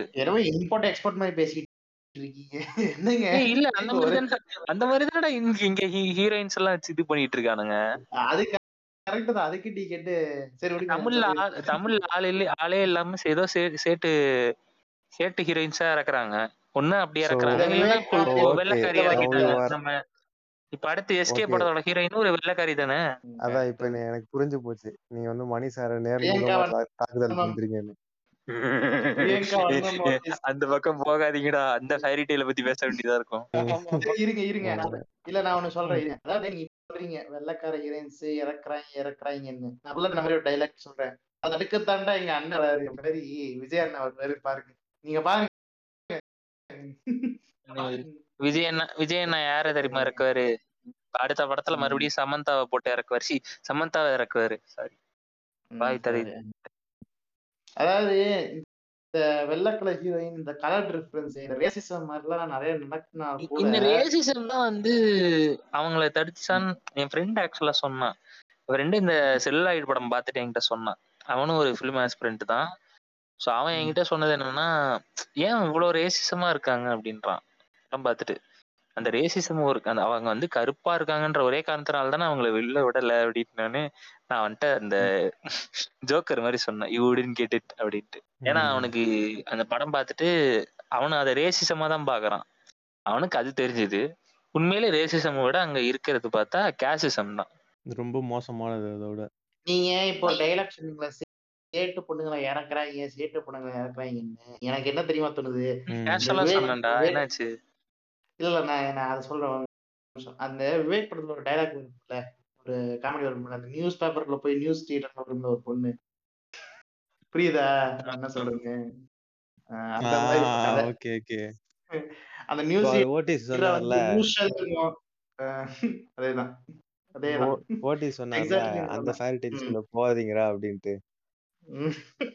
இல்ல இல்ல நான் அந்த எனக்கு லைட்டா தெரிஞ்சு எனக்கு தெரிஞ்சு மணி சாரே ஃபேரி டெய்ல்ஸ் தான் வாழ்ந்துட்டு இருக்காருன்னு நினைக்கிறேன். அவர் அவர் எடுக்கிற இல்ல எல்லா அவர் படமும் பாருங்க. எடுக்கிறதும் ஃபேரி டெய்ல தான் எடுக்கிறாரு. ஆமா இல்லன்னா அதனால ஒண்ணு பொன்னியின் அப்படி செல்வன் எடுக்கிறாரு தெரியல எந்த இவங்க வந்து கலரா இருப்பாங்க அப்படின்ட்டு. அந்த அந்த கதையில சொல்றேன். ம் ஓகே. எந்த ஆமா ராணி நீங்க வந்து ஒரு விஷயத்த கவனிச்சீங்களா?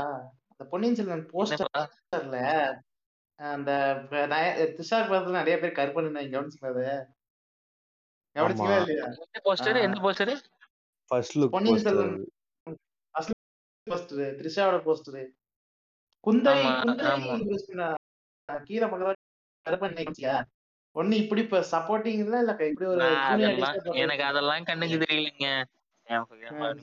சில எடிட் எல்லாம் போட்டாங்க. அதுல வந்து சிறந்த எடிட்டா வந்து நான் ஒன்னு சூஸ் பண்ணிருக்கேன் இந்த ஃபேஸ் ஆஃப் சீன் வரும்ல த்ரிஷாவும் ஐஸ்வர்யா ராயும்.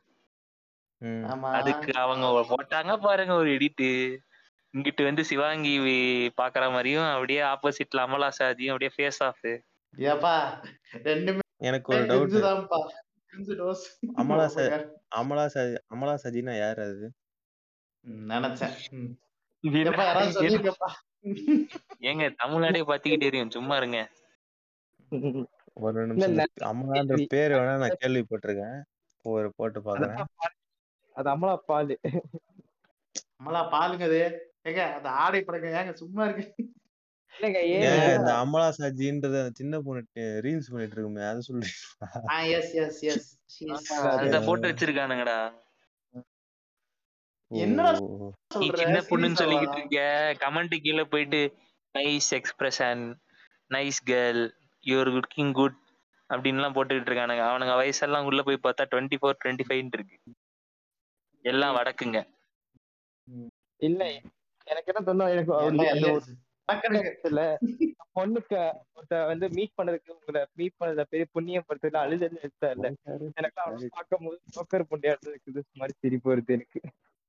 கமலா சாஜி கூடவே சொல்லுவான் அழகு ஒண்ணு வேண்டாம் ஓகே அப்படின்னு. வேணா ஓகே கம்முனுக்கு இது கம்மு உள்ள சரி விடுமா ஏய் டேய் டேய் டேய். சும்மா பேச விடுறேன் அதாவது இந்த மாதிரி இந்த மாதிரி நிலைமைகள் வந்து ரசிக்கிறது இந்த ஜாதி பிரச்சனைகளும் இருக்குது. ஆனா நீங்க இதெல்லாம் சொன்னோடனே நான் ஒரு படம் சொல்றேன்.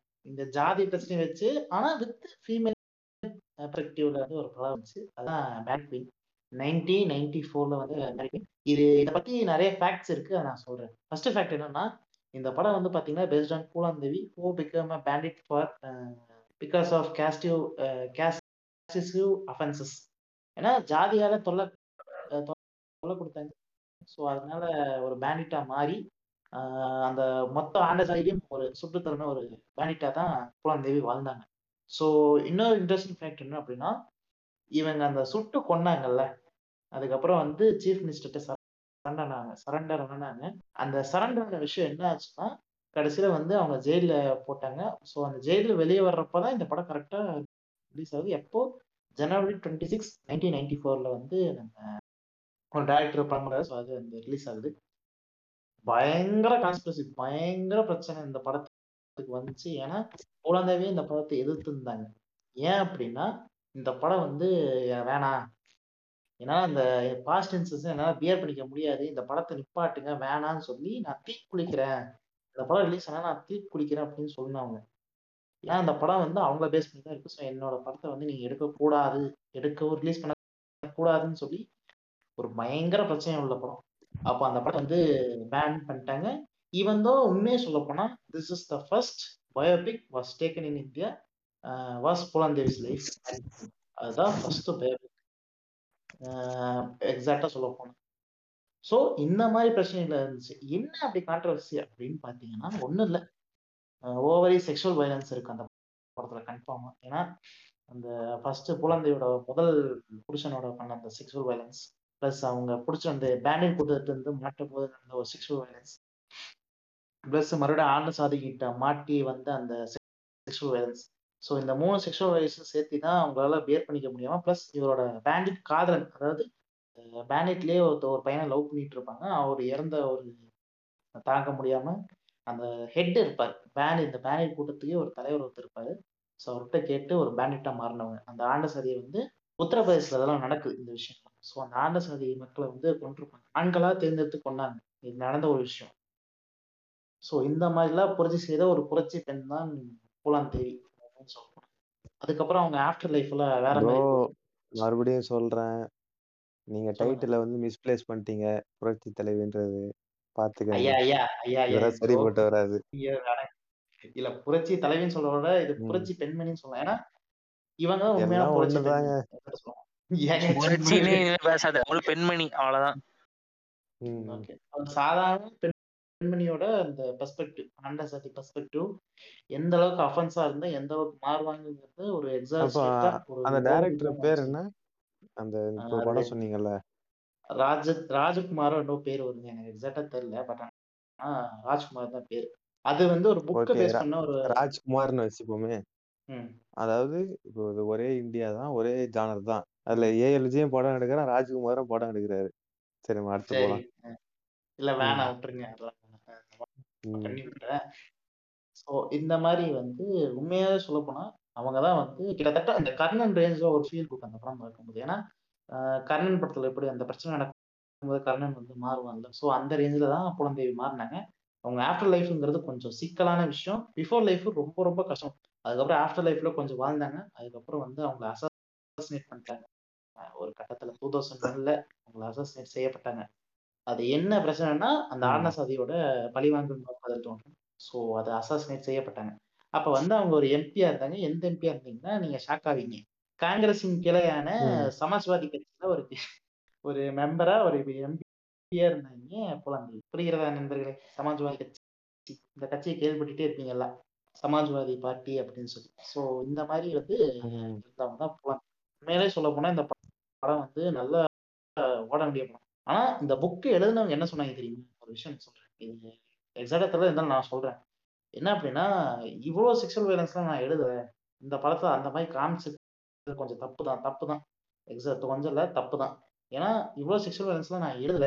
இந்த படத்தை காமிச்சது எனக்கே வைக்கக்கூடிய விஷயமா இருக்குன்னு சொல்லியிருப்பாங்க ஒரு கட்டத்துல. ஏன்னா இந்த படத்துல அப்படி ஒரு செக்ஷுவல் வயலன்ஸ் இருக்கு. ஸோ இவ்வளவுதான் எனக்கு இந்த படத்தோட விஷயங்கள். இந்த இதான் interesting factor Phoolan Phoolan Devi's and this bandit queen ஆனா இப்போ அமேசான் பிரைம் இருக்கும் நீங்க பார்க்கணும் பார்க்கணும். ரொம்ப நல்ல படம் தான். ஆனா அந்த செக்ஷுவல். ரொம்ப ராவான படமும் கூட பாக்குறவங்க அதான் Bandit Queen ரொம்ப தானே? நல்லா தான் இருக்கு. ஆமா அதான் அதான். ம். அதுல கடைசியில வந்து கடைசியில என்ன ஆச்சுங்கிறது காமிச்சு. இது வந்து பூலாந்தேவி ரிலீஸ் ஆனதுக்கு அப்புறம் வந்த ஒரு படம். அதுக்கப்புறம் பூலாந்தேவி லைஃப் வந்து அசாசினேட் பண்ணி முடிச்சிருக்காங்க. ஸோ அதான் கதை. இவ்வளவுதான் பூலாந்தேவி பத்தி நான் பேச வேண்டிய பெர்ஸ்பெக்டிவ் ஸோ ஃபீமேல் ஒரு புரட்சி பெண்மணி நான் ஒரு ஒன்று பேசினேன் ஸோ இந்த மாதிரி ப்ரோ எனக்கு ஒரு டவுட் இப்போ வந்து ப்ரோ. இப்போ வந்து நான் தலித் பெண்மணிகள் அப்படின்னு நான் வந்து இப்போ பேசணும் பெண்மணி ஸோ அவங்க வந்து இதுதான். ஸோ இவங்களை வந்து மேல் தூக்கி தமிழ்நாட்டில் மேல் தூக்கி நம்ம இரண்டு ஜாம்பவான்கள் தமிழ்நாட்டில் இல்லை வாழவர் இந்தியாவில் ரெண்டு பேர் தூக்குனாங்க. அந்த ரெண்டு ஜாம்பவான்கள் தி லெஜண்ட்ஸ் அவங்கள பத்தி கொஞ்சம் பேசலாம் ப்ரோ வாட் இஸ் ப்ரோ என்ன சொல்றீங்க? நம்ம பெரியாரும் அம்பேத்கர் அவங்க ரெண்டு ரெண்டு பத்தி பத்தி கொஞ்சம் பேசலாம்னு நினைக்கிறேன். அவங்க ரெண்டு பத்தி பத்தி ஒரு பயம் ஒரு நிமிஷம் இருங்க. நான் அப்படியே டவல் எடுத்து என் கலைஞர் போட்டோ மறைச்சு வரேன். ஆ, இப்போ ஆரம்பிக்கலாம். ம். ம். ஓகே இப்போ இது ஓஜிக்கு ஓஜிக்கு போறதுனால இவர் போட்டோ வரைக்கிறீங்க ஆமா. இப்போ இல்ல bro, நான் என்ன நினைச்சேன் பேசுவதால் வீட்ல வந்து உதயநிதி போட்டோ இருக்குன்னு நினைச்சேன். ஏன்னா இளைஞர் பேரணின்னு இருப்பாங்க அது என் தம்பி கூட வச்சுக்க மாட்டான். சரிம்மா அடுத்து போலாம். சரி, சொல்லுங்க அவங்க தம்பி கூட வச்சுக்க மாட்டாங்க. ஆனா வந்து திமுக ல இருக்கிறவங்க இன்பநிதி போட்டோ கூட வச்சுப்பாங்க. இத இத கட் பண்ணாம போட்டு. கட் பண்ணா கொண்டுருவேன். சரி ஓகே இப்போ பெரியார் யாரு அப்படின்றது வந்து ஒரு சின்னதா சொல்லிடுறேன். தெரியாத தெரியாத ஆளுங்களுக்கு. எனக்கு தெரியாம சில பேர் இருப்பாங்கல்ல. அதனால. அவர் வந்து ஒரு ஐடியாலஜி அதுக்கு ஒரு ஃபாதர்னே சொல்லலாம். அண்ட் நிறைய பேரை வந்து திங்க் பண்ண வச்சாரு. தமிழ்நாடோட பொலிட்டிக்கல் ஹிஸ்டரியில ஒரு மிகப்பெரிய ஐகான்னு சொல்லணும் சொல்ல போனா அதை பத்தி அவரை பத்தி இப்போ இருக்கிற ஸ்கூல் எஜுகேஷனும் சரி அண்டு மீடியாவும் சரி பெருசா சொல்றது இல்லை தான் நான் நான் நினைக்கிறேன். நீங்க என்ன ப்ரோ நினைக்கிறீங்க? நான் என்ன நினைக்கிறேன்? மோதல் மோதி மோடி எப்ப முதலைய முதல்ல தூக்கிட்டு அவங்க அம்மா கிட்ட போனாதுன்னு நினைக்கிறேன். அதுதான் போட்டிருந்தாங்க போன நிமிஷம். இன்னொன்னு இப்ப நான் என்ன தெரியுமா நினைக்கிறேன்? ஆக்சுவலி நினைக்கிறேன்றத விட நீங்க சொல்ல சொல்ல இங்க என்னன்னு தெரியுமா இருக்கு? ஒண்ணும் இல்ல. ம். டென்த் டென்த்து ஸ்கூல் படிக்கிற பச பசங்களோட புக் எடுத்து பார்த்தாலே தெரியும். தமிழ் புக் எடுத்து ம். பார்த்தா தேவரையா இருப்பாரு. பன்னெண்டாவது ஆமா. புக் எடுத்து Bro. பார்த்தா அங்கேயும் தேவரையா தான் இருப்பாரு. ம். இவரு இருக்க மாட்டாருங்களா? நம்ம சிங்கம் சிங்கம் சிங்கம் சூர்யா மாதிரியா? Wherever you go? I will come and find you. Bro bro இருங்க. இருங்க. ம். இவரு குரு இருக்க மாட்டாருங்களா?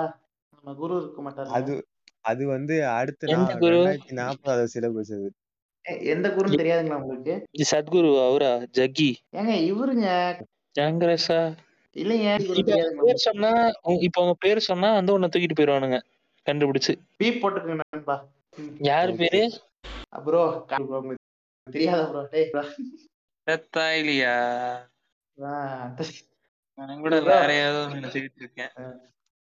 அதாவது நீங்க நினைக்கலாம். நீங்க தேவரையா தேவரையான்னு. யாருன்னு பேசிட்டு இருக்க நீ? ஒரு வா ஒரு வாட்டி சொல்லும் போதே கேட்ச் பண்ணிடும் மூணு வாட்டி சொல்றாரு. போதும் போதும். நான் சொல்றேன். நீங்க நினைக்கலாம். இல்ல கடைசி இல்ல இல்ல. இல்லையே கடைசி காலத்துல நோய்வாய்ப்பட்டு செத்த கதையெல்லாம் ஊருக்கே தெரிஞ்ச கதை தான் காப்பாத்தவே நம்ம பெரிய ஐயா காப்பாத்தலன்னு நம்ம வெளியே பேசக்கூடாது. அது அதுதான் நியாயம். அவ்வளோ அதான் அவ்வளோலாம் நான் என்ன சொல்றேன்? வேணாங்க. அவ்வளோலாம் வேணாங்க. அவங்க அவங்க பாப்புலேஷன் தானே அதிகம் தமிழ்நாட்டுல? அப்ப இருந்த. சென்சஸ் படி ஆளுக்கு பத்து ரூபா போட்டிருந்தா காப்பாத்திருக்காங்க அவரை. போட்டா காப்பாத்திருக்கலாம்ல. அதனாலதான் சொல்லல. சாரி ரொம்ப போட்டா காப்பாத்திருக்கலாம்ல. அதனாலதான். அதாவது. நீ இப்படி சொல்றது என்ன தெரியுமா இருக்கு? உன் பொண்டாடி செருப்பு வச்ச கதையெல்லாம் நான் கேட்கலங்கிற மாதிரி இருக்கு. இதான் வேணாங்க. சரி ஓகே ஓகே டி ஐயாவோட வரலாறு வாழ்க்கை வரலாறு அடுத்து வருது. அதுல வந்து. இந்த ஃப்ரைட் ரைஸ் அடிக்கிற சீன் வந்து எப்போ வரும்னு கொஞ்சம் கேட்டு சொல்றீங்களா? ப்ரோ சிக்கன் ரைஸ்ங்களா காரமா ரெண்டு சிக்கன் ரைஸ் சிக்கன் ரைஸ் எனக்கு ரொம்ப பிடிக்கும் சரி.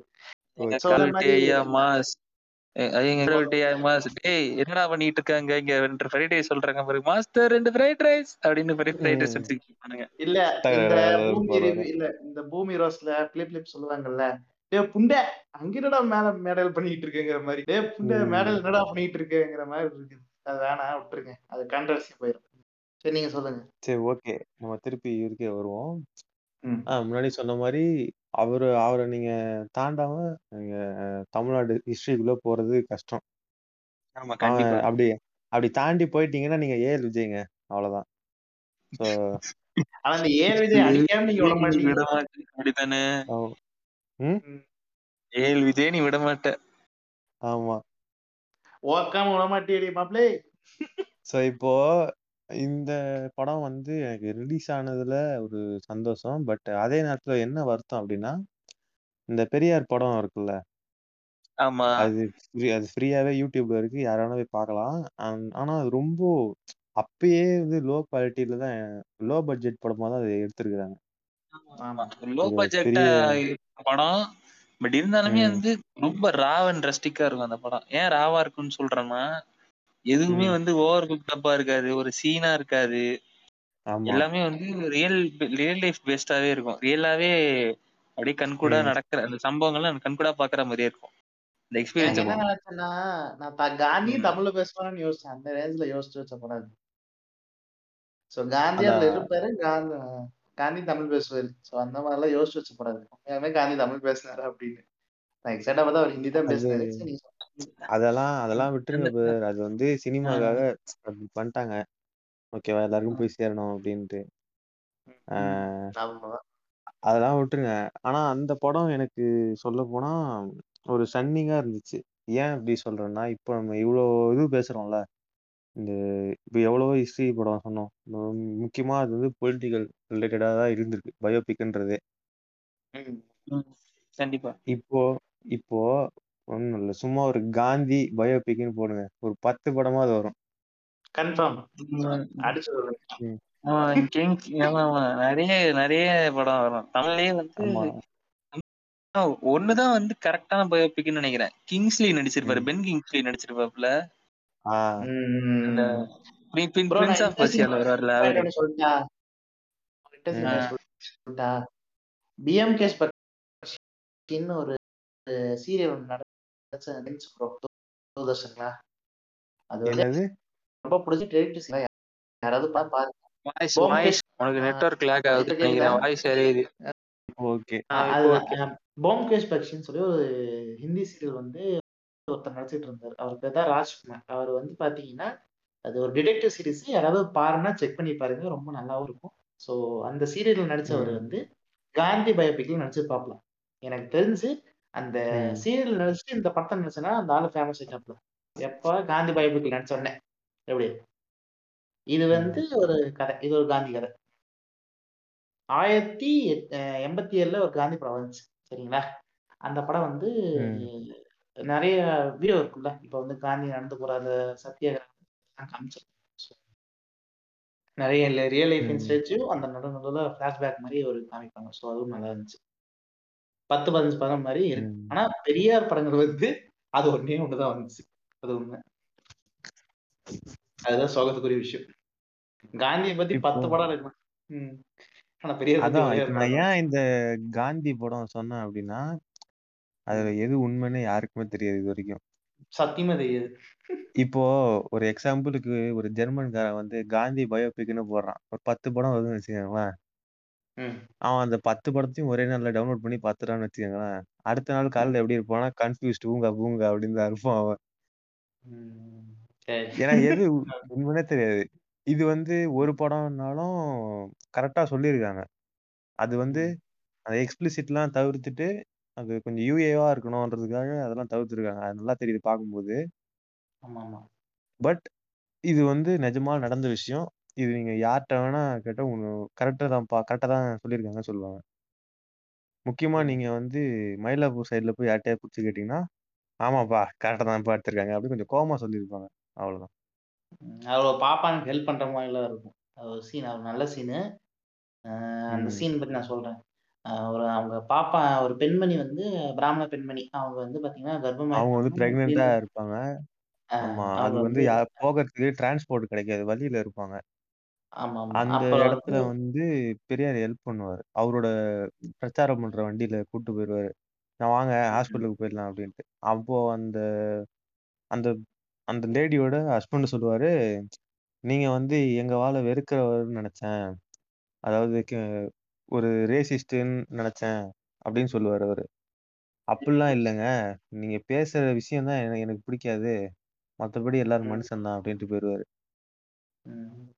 ஆனா இந்த அறிவு கூட இப்ப இருக்கிற தீவிர கழகத்துக்கு இல்லைன்னா, அதான் சோகக்கூடிய விஷயம். ம். நீங்க சொல்லுங்க. ம். இந்த என்ன தெரியுமா சொல்லுவாங்க? ம். இவரு சொல்லுவார்ல, கடவுள் இல்லை, கடவுள் இல்லை, கடவுள் இல்லவே இல்லைன்ட்டு. அவரு சொல்லுவாரு, பெ ம். அவங்கலாம் இவங்கலாம் என்ன தெரியுமா சொல்லுவாங்க? பெரியார் இல்லை, பெரியார் இல்லை, பெரியார் இல்லவே இல்லை. பெரியார் ஒரு முட்டாள், பெரியார் ஒரு அப்படின்னுவாங்க. வேணாயா! சும்மாரியா! அ. அடிக்க வந்துருவாய்ங்க. ஐயோ! நிஜமா இங்க அதான். சொல்றானுங்கயா. நீங்க வேற. அதாங்க கடைசியில பெரியார் ஒரு பி கடைசியில இன்னொ இன்னொன்னு சொல் இன்னொன்னு சொல்றேன். இதெல்லாம் பீப் போட்டுருங்க. பெரியார் ஒரு சொல்றானுங்க. அது அது சொ இருக்கானுங்க. ஸ் அது சொல்லிட்டு தான் இருப்பாங்க. கடைசியில இ இப்போ ஒவ்வொரு என்ன சொல்றது? ஃபால்ஸ் அலிகேஷனா வைக்கிறாங்களா? நீங்க என்ன பண்ணுவீங்க? ஒண்ணொண்ணா உடைச்சிருவீங்க. கடைசியில என்ன பண்றது? பெரியார் ஒரு கொல்ட்டி தெரியுமா? அப்படின்றது.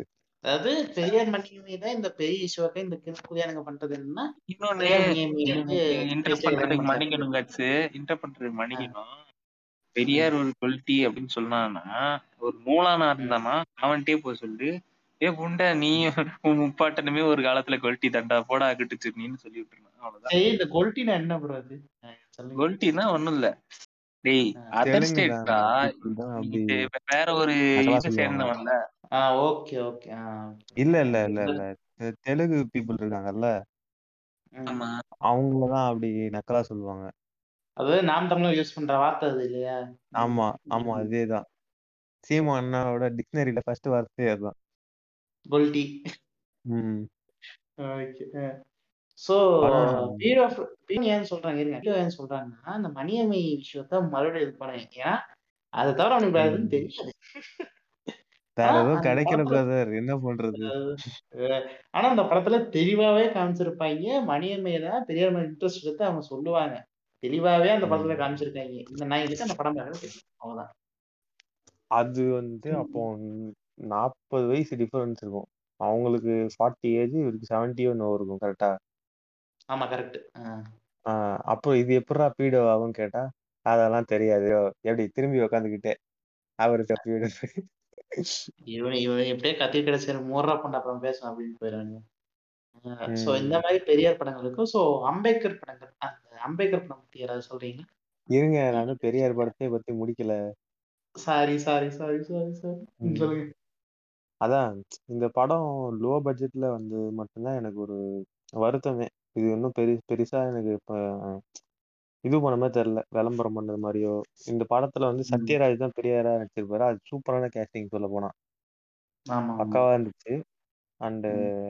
நெறைய பேரு போட்டிருப்பாங்க. அண்ணா அண்ணா கேரக்டரா பண்ணவரு கூட ரியலிஸ்டிக்கா இருந்துச்சு. ஆமாமா. ம். அதுக்கப்புறம் இந்த படத்துல அவரு சொல்லப்போனா என்ன கேட்டா இதுதான் கரெக்ட்டான ஒரு பயோபிக் அப்படின்னு சொல்லுவேன். இவரு யங்கா இருக்கும்போதுலருந்து கடைசியில இறந்து போற வரைக்கும் காமிச்சிருப்பாங்க. ம். எக்ஸாக்ட்லி. அண்டு ம். அது எப்ப அத வந்து ஒரு 2 1/2 மணி நேரத்துல சப்ரஸ் பண்ணதும் ஒரு சேலஞ்ச் தான் என்ன கேட்டா சொல்லுவேன். இப்ப இந்த ஏ.ஆர். விஜய் ஒரு படம் எடுத்தான்ல, தலைவின்ட்டு. அந்த 2 1/2 மணி நேரத்துல என்னதான் காமிச்சான்? என்ன ப்ரோ எல்லா எங்கள். வீட்டு எல்லா நாளும் கார்த்திகை எல்லாம் சேவாகும் ஃப்ரெண்ட் இருப்பான் இல்லையா? ஏன் எவ்வளவு நேரத்துக்கு ஆ? ஊர் தலைவரே. காமிச்சாங்க, எல்லாம் காமிச்சாங்க. இல்ல எனக்கு ஒரே ஒரு ஊர் குறை தான். தலைவரே. ம். ஆ இல்ல, ஊர் இல்ல. தலைவரே. எனக்கு ஒரே ஒரு கவலை தான். என்ன கவலைன்னா, கங்கனாவை வந்து இதுல கிளீவேஜ்ல பார்க்க முடியலையே அப்படின்னு நீங்க பார்க்கலாம். நீ தடக்கல கிளீவேஜ் பயங்கரமா தெரியும். நீங்க அதை பார்க்கலாம். ஒண்ணு இந்த இந்த பொண்டாட்டி செருப்பால் அடிச்ச கதையெல்லாம் எனக்கு வேண்டாம். தலைவியில காட்டல. இல்ல வேணாம் bro. நீங்க தடக்கு. அஹ் நீங்க. சரி விடுங்க. இப்ப வந்து பெரியார் பெரியார் வரைக்கும் விஷயங்கள் வந்து உண்மையாலுமே நடந்த விஷயங்களை காமிச்சாலும் கூட இந்த நாய் இன்னும் ம். தான் இருக்கும். பெரியார் வந்து இப்படி பண்ணிட்டாரு அப்படி பண்ணிட்டாரு. ஆச்சா ஊச்சான்ட்டு இருப்பானுங்க. நம்ம கண்டுக்கணும் இன்னும் கூட இதே மாதிரி பெரியார் படத்துல பாத்தீங்கன்னா அந்த இந்த டப்பிங்லாம் வந்து அவ்வளவு பர்ஃபெக்டா இருக்காது.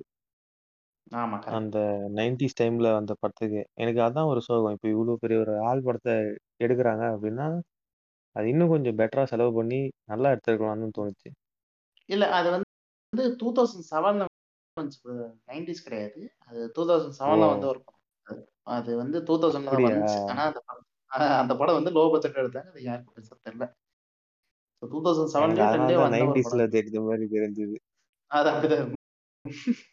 ஸோ. இதே மாதிரி அம்பேத்கருக்கும் இதை நிறைய சொல்லலாம். மம்முட்டி வந்து அந்த படத்துல நடிச்சதே ஒரு பெரிய விஷயமே சொல்லலாம். பயங்கரமா இருந்துச்சு. நீங்க அந்த படத்துல பேசுறீங்களா வந்து அம்பேத்கர் படம். அது ஆக்சுவலி நான் ஒண்ணு கேள்விப்பட்டேன். அது உண்மையா என்னன்னு தெரியல. இந்த அம்பேத்கர் படம் இருக்குல்ல மம்முட்டி பண்ணது. ஆமாமா. அந்த டைரக்டர் ஆமாமா. வந்து நிறைய பேர்கிட்ட கேட்டாராம். இந்த மாதிரி அப்ரோச் பண்றது இந்த மாதிரி பண்றீங்களா? அப்படின்ட்டு. எல்லாருமே வந்து வடக்கு சைடுலயும் சரி இங்க வந்து இக்னோர் பண்ணிட்டாங்களாம். Okay okay. அது உண்மையா என்னன்னு தெரியல எனக்கு பட் நான் இதை கேள்விப்பட்டிருக்கேன். இல்ல இல்ல. அது பின்னாடி நிறைய கான்ட்ரவர்சி விஷயங்கள்லாம் இருந்துச்சு அம்பேத்கர் பண்ணிட்டு. ஸோ அதனால அதை இக்னோர் பண்ணாம பண்ணியிருப்பாங்க. ஏன்னா இப்ப வந்து அம்பேத்கரோட ஒரு சீரியஸ் வந்துட்டு இருக்கு வாவா சேவ் அப்படின்னு சொல்லி போயிட்டு இருக்குன்னு நினைக்கிறேன். ஜீல. அதுவும் நிறைய விஷயங்கள் அடங்கி உள்ளதுதான் அந்த படமும் இந்த சீரீஸும். ஸோ கிட்டத்தட்ட எக்ஸாக்டா அம்பேத்கர் எப்படி எடுத்தாங்களோ அதே மாதிரி அந்த சீரிஸ் போயிட்டு தான் இருக்கு. பாபா ஷேப் சீரிஸ். அந்த சீரிஸும் அது நல்லா தான் இருக்கும். ஏங்க இப்ப நீங்க ராமானுஜன் படம் பத்தி சொன்னீங்கல்ல டிஸ்கஷன் அது சொல்லுங்களேன். ஆ, ஆமா ஆமா இப்போ உங்களுக்கு ஒரு ட்ரிவியா சொல்லவா? ஆ, அந்த படம் அந்த படம் டைரக்டர் தான் பெரியார் படத்துக்கும் டைரக்டர் ஆமா ஞான ராஜசேகரன் நினைக்கிறேன் கரெக்டா ஆமா ஆமா. நாகராஜ் அவர் வந்து ரியல் லைஃப்ல அவர் ஐஏஎஸ் ஆக்சுவலா அவர். ஆமா retired IAS IAS IAS plus director ரெண்டு ரெண்டுத்தையுமே பாக்குற ஒரு ஆள். அந்த ஆள் அந்த ஆள். எடுக்கிற ஒவ்வொரு படமே வந்து கலை நயத்தோட எடுக்கப்பட்ட ஒரு படமா தான் இருக்கும். எல்லா படமும். ரிட்டையர்ட் ஐஏஎஸ் ஆபீசர்னு போட்டிருக்கு. ஆமா. அவர் ரிட்டையர்ட் தான் ரிட்டையர்ட் தான். ஆ, ஆமா ராமானுஜம் கீஜாவோட படத்துல வந்து ஒரு நிமிஷம் ஒரு நிமிஷம். கீஜாவோட மோகமுல் படத்தை வந்து அவர் தான் அதான் புக்கை வந்து அவர் தான் வந்து படமா எடுத்திருக்காரு. ம். Okay okay. நல்லா இருக்கும் அந்த படம் மோகமுல். ஸோ இந்த மாதிரி நீங்க ராமானுஜம் படத்தை பத்தி நான் பேசணும்னு நினைக்கிறேன். ஏன்னா அது வந்து ஒரு சின்ன ஒரு சின்ன குட்டி கதை தான் ஒன்றும் பெரிய கதையெல்லாம் கிடையாது. எக்ஸாக்ட் த மேத்தமெட்டிஷியன் ம். Who had beautiful knowledge but no no survival டெக்னிக்ங்கிற மாதிரி தான் அந்த கதை இருக்கு. ஏன்னா ஏன் அப்படின்னா ராமானுஜன் வந்து பேசிக்கலி ஓகேங்களா? பேசிக்கலி இஸ் பாப்பான் அவர் வந்து பாத்தீங்கன்னா மேக்ஸ்ல வந்து நிறைய சின்ன வயசுல இருந்து மேக்ஸ்ல வந்து ஒரு நல்ல பிரணயத்தோட ஒரு அறிவோட இருப்பாரு. மேக்ஸ்ல வந்து எவ்வளோ ஒரு சீன் வரும். ஏன்னா ஏன்னா பின்னாடி வர்றவங்களுக்கு அந்த பொங்கல் தீந்துருமுன்னா நீங்க இவ்வளவு பொங்கல் தான் கொடுத்தீங்க அப்படின்னா ஏ போடாம எந்த பக்கம் அப்படின்னு சொல்லி அவரை தொத்தி விட்டுரு ஸோ இந்த மாதிரி மேத்தமெட்டிக்கல் அதாவது கனெக்ட் பண்ணி சொல்றேன். எனக்கு எக்ஸாக்டா சீன் ஞாபகம் இல்லை. ஸோ அதனால இதாக சொல்றேன். ஸோ அந்த மாதிரி எக்ஸாக்டா அந்த கனெக்ட் பண்ணி சொல்ற விஷயங்கள் வந்து ரொம்ப இதாச்சு. ப்ளஸ் இவர் வந்து நல்லா படிச்சாராம். மற்ற சப்ஜெக்ட்ல வந்து ஃபெயில் ஆனாராம். எக்ஸாக்டா சொல்ல போனா இங்கிலீஷ் மேக்ஸ்ல ரொம்ப ஃபெயில் ஆயிடுவாரு பட் மேக்ஸ்ல வந்து கன்ஃபார்ம் சென்டம் சென்டம் அடிச்சிருவாரு. இது கேட்டோன்னே எனக்கெல்லாம் எரிய ஆரம்பிச்சிச்சு ஏன்னா மேக்ஸ்ல நம்மலாம் மேக்ஸை பார்த்துட்டு வந்திருப்போம். மேக்ஸ் வந்து ஒரு கஷ்டமான சப்ஜெக்ட் ஏன் கஷ்டம்னா நம்மளுக்கு அது புரிய புரியாது. சின்ன வயசுல அவருக்கு அதுல இன்ட்ரெஸ்ட் இருக்கு. நமக்கு இன்ட்ரெஸ்ட் இல்ல அவ்வளவுதான். இன்ட்ரெஸ்ட் இல்லை அவ்வளவுதான். இல்ல. நம்ம என்னடா நான் சொல்றேன். எனக்கு வந்து. இவரோட இவரோட மேத்தமெட்டிக் டெக்னிக் ஃபார்முலா ஒன்று இருக்கு. எனக்கு ஸ்கூல் புக்ல வந்துச்சு. சரியா? சொல்றது ஸ்கூல் புக்ல வந்துச்சு. அந்த செம்ம சால்வ் பண்ணவே முடியாது. ஏன்னா இவரும் ஹார்டின்னு நினைக்கிறேன் அவர். இன்னொரு பேர் ஹார்டியா ஹென்ரின்னு நினைக்கிறேன். இவரும் வில்லியம் ஹென்ரி சேர்ந்து படம் பிடிச்சிருப்பாங்க வில்லியம் வில்லியம் ராமானுஜஸ் ஃபார்ம்லா அப்படின்னு சொல்லி. எனக்கு எக்ஸாக்டா பேர்ல என்ன சொல்றேன்.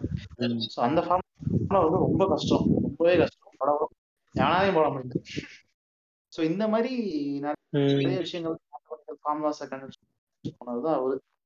ஆனா இவர் ஏன் சார் நாட் சர்வைவல் டு எப்படின்னா நாட் சர்வைவல் ஃபிட்னஸ்னா இவர் வந்து அங்க ஆக்ஸ்போர்ட் போவாரு. ஆக்ஸ்போர்ட் போடுறப்போ அவருக்கு மேத்தமெட்டிக் டெக்னிக் இருக்கு. நீங்க ஆக்ஸ்போர்ட் வந்துருங்க ஐயா அப்படின்னு சொல்லி ஆக்ஸ்போர்ட் கூப்பிடுவாங்க இவர் போறப்போ வந்து போவாரு. போனப்போ வந்து அப்பாஸ் ஒரு கடைசியில் நினைச்சு எனக்கு எனக்கு தெரிஞ்சு அப்பாஸ் நினைச்ச கடைசி படம் அதுதான். அப்பாஸ் தெரியுமில்ல? ஆமா நடிச்சிருப்பாரு நடிச்சிருப்பாரு நான் ஓகே. அவர் வந்து நான் ஒரு ஃப்ரெண்டா ராமானுஜன் படம் பார்த்தது இல்ல நடிச்சிருப்பாரு அதனால கேக்குறேன் ஓ ஃப்ரெண்டா சரி சரி. ஆஹ் ஒரு ஃப்ரெண்டா ஒரு ஸ்டூடெண்டா நடிச்சிருப்பாரு. நீங்க வேணா அந்த படத்தை பாருங்க. ஆஹ் நல்லாவே நடிச்சிருப்பாரு. சொல்ல கடைசி படம் இருக்கு அவர் வந்து சொல்லுவாரு ராமோஜன் ஏப்பா இது வந்து இங்க இப்படிதான் இருக்கும். கறியெல்லாம் இருக்கும். இது சாப்பிட்டு பழகிங்க அப்படின்னு இல்ல நேக்கு வேணாம். நேக்கு வந்து வந்துட்டு என்ன? அப்படின்னோடனே ஆஹ் அதாவது பேசிக்கலா நம்ம மீட் சாப்பிடும்போது கொஞ்சம் ப்ரோட்டீன் எக்ஸ்ட்ரா உங்களுக்கு தெரியுமில்ல.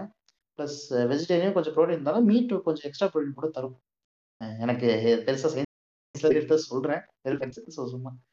அந்த மாதிரி இவர் வந்து மீட் அவ்வளோக்கா சாப்பிட மாட்டாங்கன்னா இவர் வந்து வண்டி காய்கறிகள் மட்டும் சாப்பிட்டனால உடம்பு கொஞ்சம் ரொம்ப ஆள் வந்து கொஞ்சம் பாலிசியமாக இருக்கும். இந்த பரவாயில்ல சாரி கொஞ்சம் கொழுகுன்னு கொழுன்னு இருப்பாரு. லண்டன் பண்ணி ரொம்ப கம்மியாயிட்டாரு அதான் உண்மை. அந்த பின்ன மாதிரிலாம் அங்க படத்துல அங்க அங்க போனா அங்க போனா சோறு மாறும்ல. அங்க நெய் இருக்காது வெண்ணெய் இருக்காது.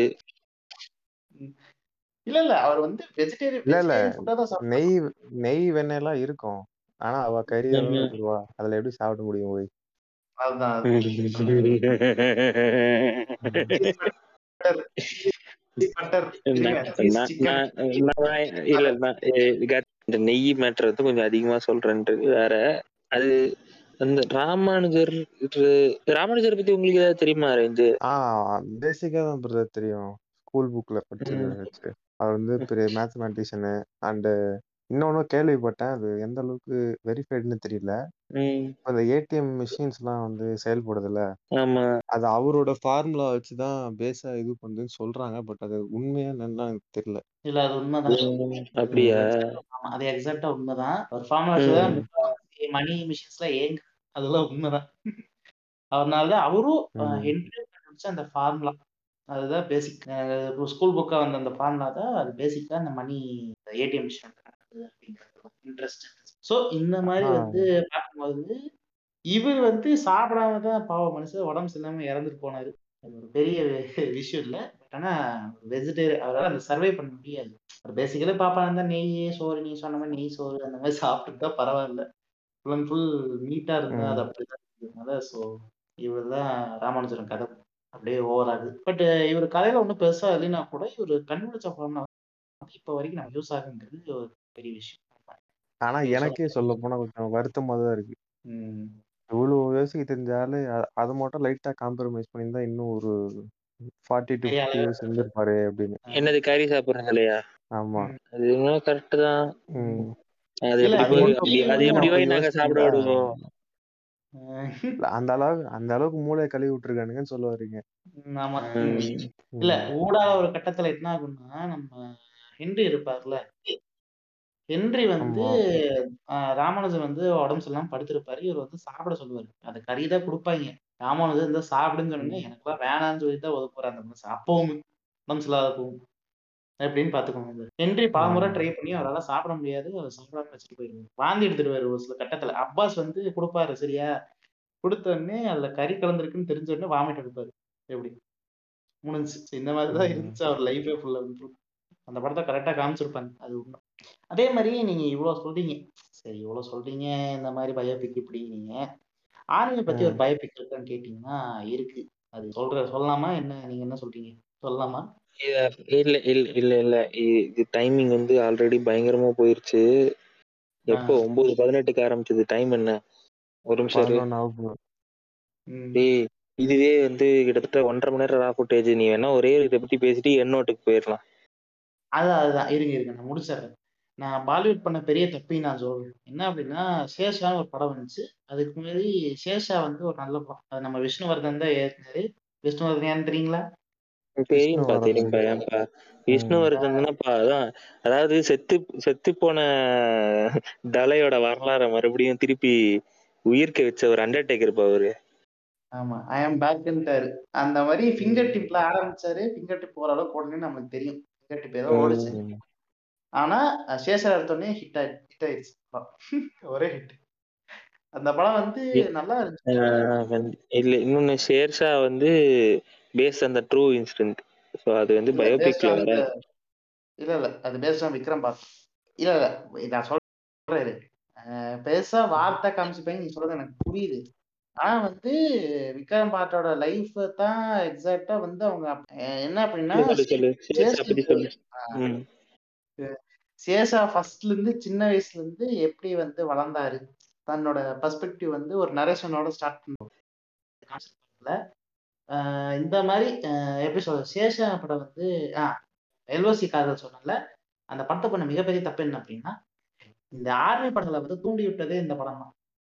எக்ஸாக்டா பாலிவுட்ல இப்போ ஒஸ்டா போயிட்டு இருக்க சமயத்துல வந்து இந்த ஆர்மி படங்களை தூண்டி விட்டு இந்த ஆர்மியை போட்டு ஓத்தெடுக்கிற இந்த இந்த படங்கள் வர்ற காரணமே இந்த ஆர்மி பேஸ்டான இந்த வாக்கிய வரலாறு. ஆர்மி எவ்வளவு பரப்புல் தெரியுமாலே என் பேரு சூர்யால என் வீடு இந்தியா அப்படின்ட்டு பாதி பேர் கிழிஞ்சு பண்ண ஆரம்பிச்சது இந்த ஏழு பெஸ்ட் இன்சூரன்ஸ் தான். ஸோ இவங்களை வந்து உயர்த்தி காமிச்சனால தான் இப்போ ஆர்மியை பிடிச்சி ஓத்துட்டு இருக்காங்க ஸோ இதுதான் நான் சொல்ல வேண்டிய ஒரு விஷயம். அவ்வளோதான் மற்றபடி எடுத்தது தப்பு கிடையாது. இவனுங்க பிடிச்சி பண்ற வேலை தான் தப்புங்க. ஸோ இவ்வளோதான் சேஷாவும் அதுக்கு பின்னாடி இருக்கிற தப்பு தப்புன்னு நான் சொல்றேன் ஸோ பாலிவுட்டும் சரி கோலிவுட்டும் சரி ஆர்மியை பிடிச்சி ரொம்ப ஆரம்பிச்சது அந்த சமயம். எப்போ? ஆஃப்டர் த சிஓசி கார்கில் அந்த ஏர் பேஸ்ட் இன்சிடென்ட்ஸ் நடந்தது ஸோ இவ்வளவுதான் நான் சொல்ல வேண்டிய பெர்ஸ்பெக்டிவ்ஸ் ஏதாவது சொல்ல வேண்டியதா ப்ரோ ஏதாவது சொல்றீங்களா? எதுவும் இல்ல. ம்.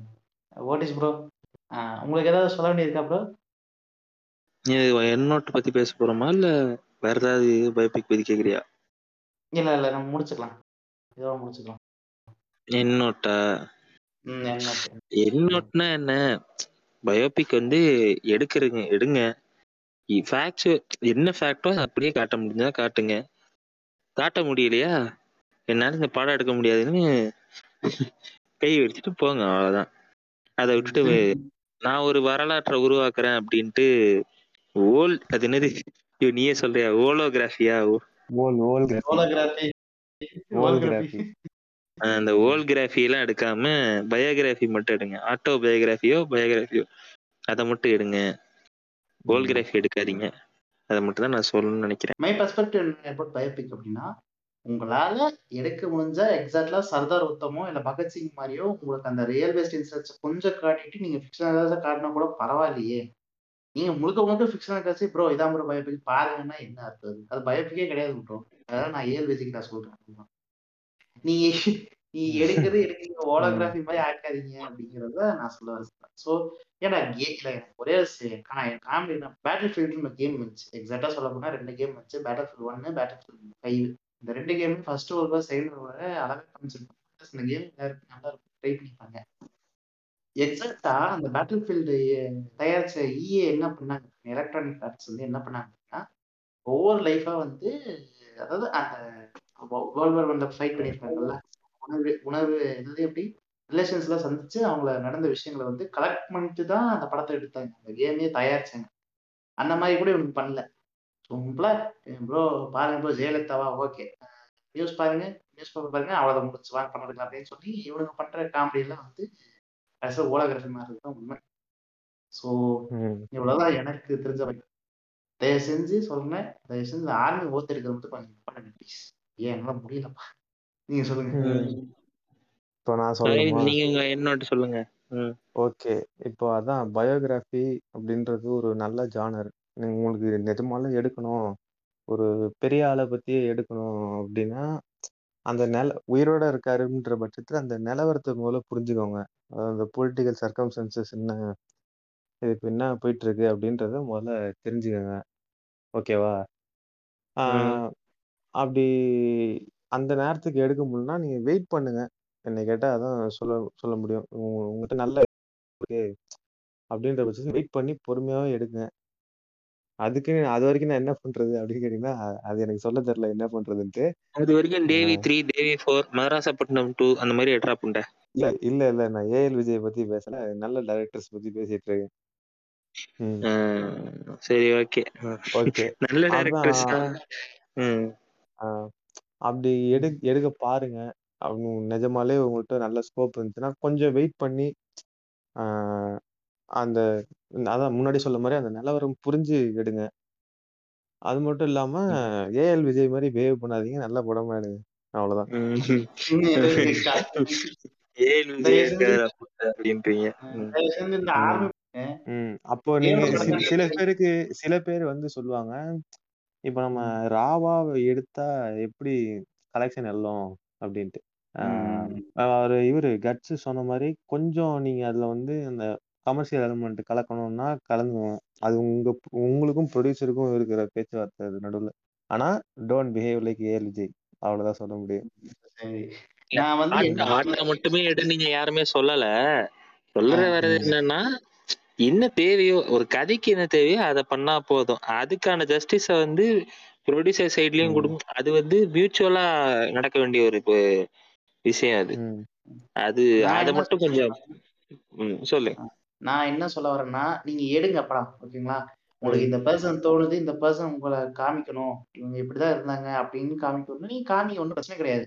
அதுல ஒரு சில இடத்துல ஃபிக்ஷனலிஸ்டா இந்த மாதிரி மாத்துறது தப்பு கிடையாது. ஆனா இந்த தாக்கரே மாதிரியோ ஆஹ் சொன்ன இந்த குயின் மாதிரியோ இல்ல தலைவி மாதிரி எடுத்தீங்கன்னா தலைவி குயின் வேற குயின் குயின் வந்து குயின்க்கும் தலைவிக்கும் நிறைய டிஃபரன்ஸ் இருக்குல்ல? குயின் நீ பாத்தியா?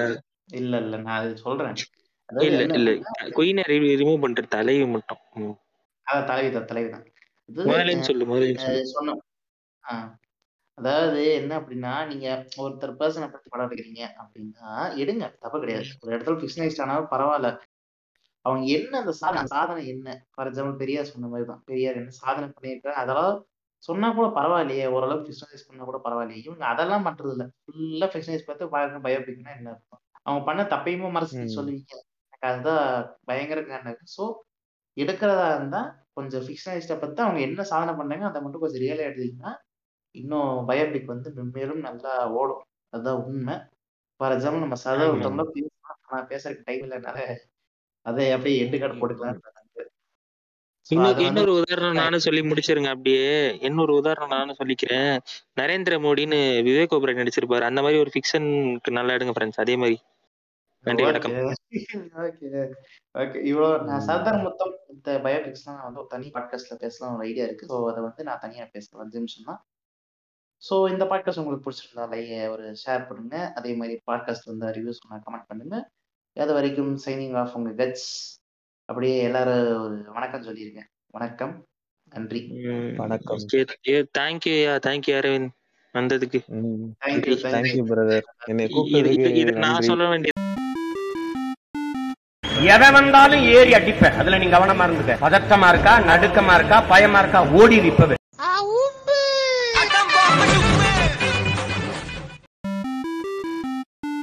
Đây đây, vậy đang quá ta.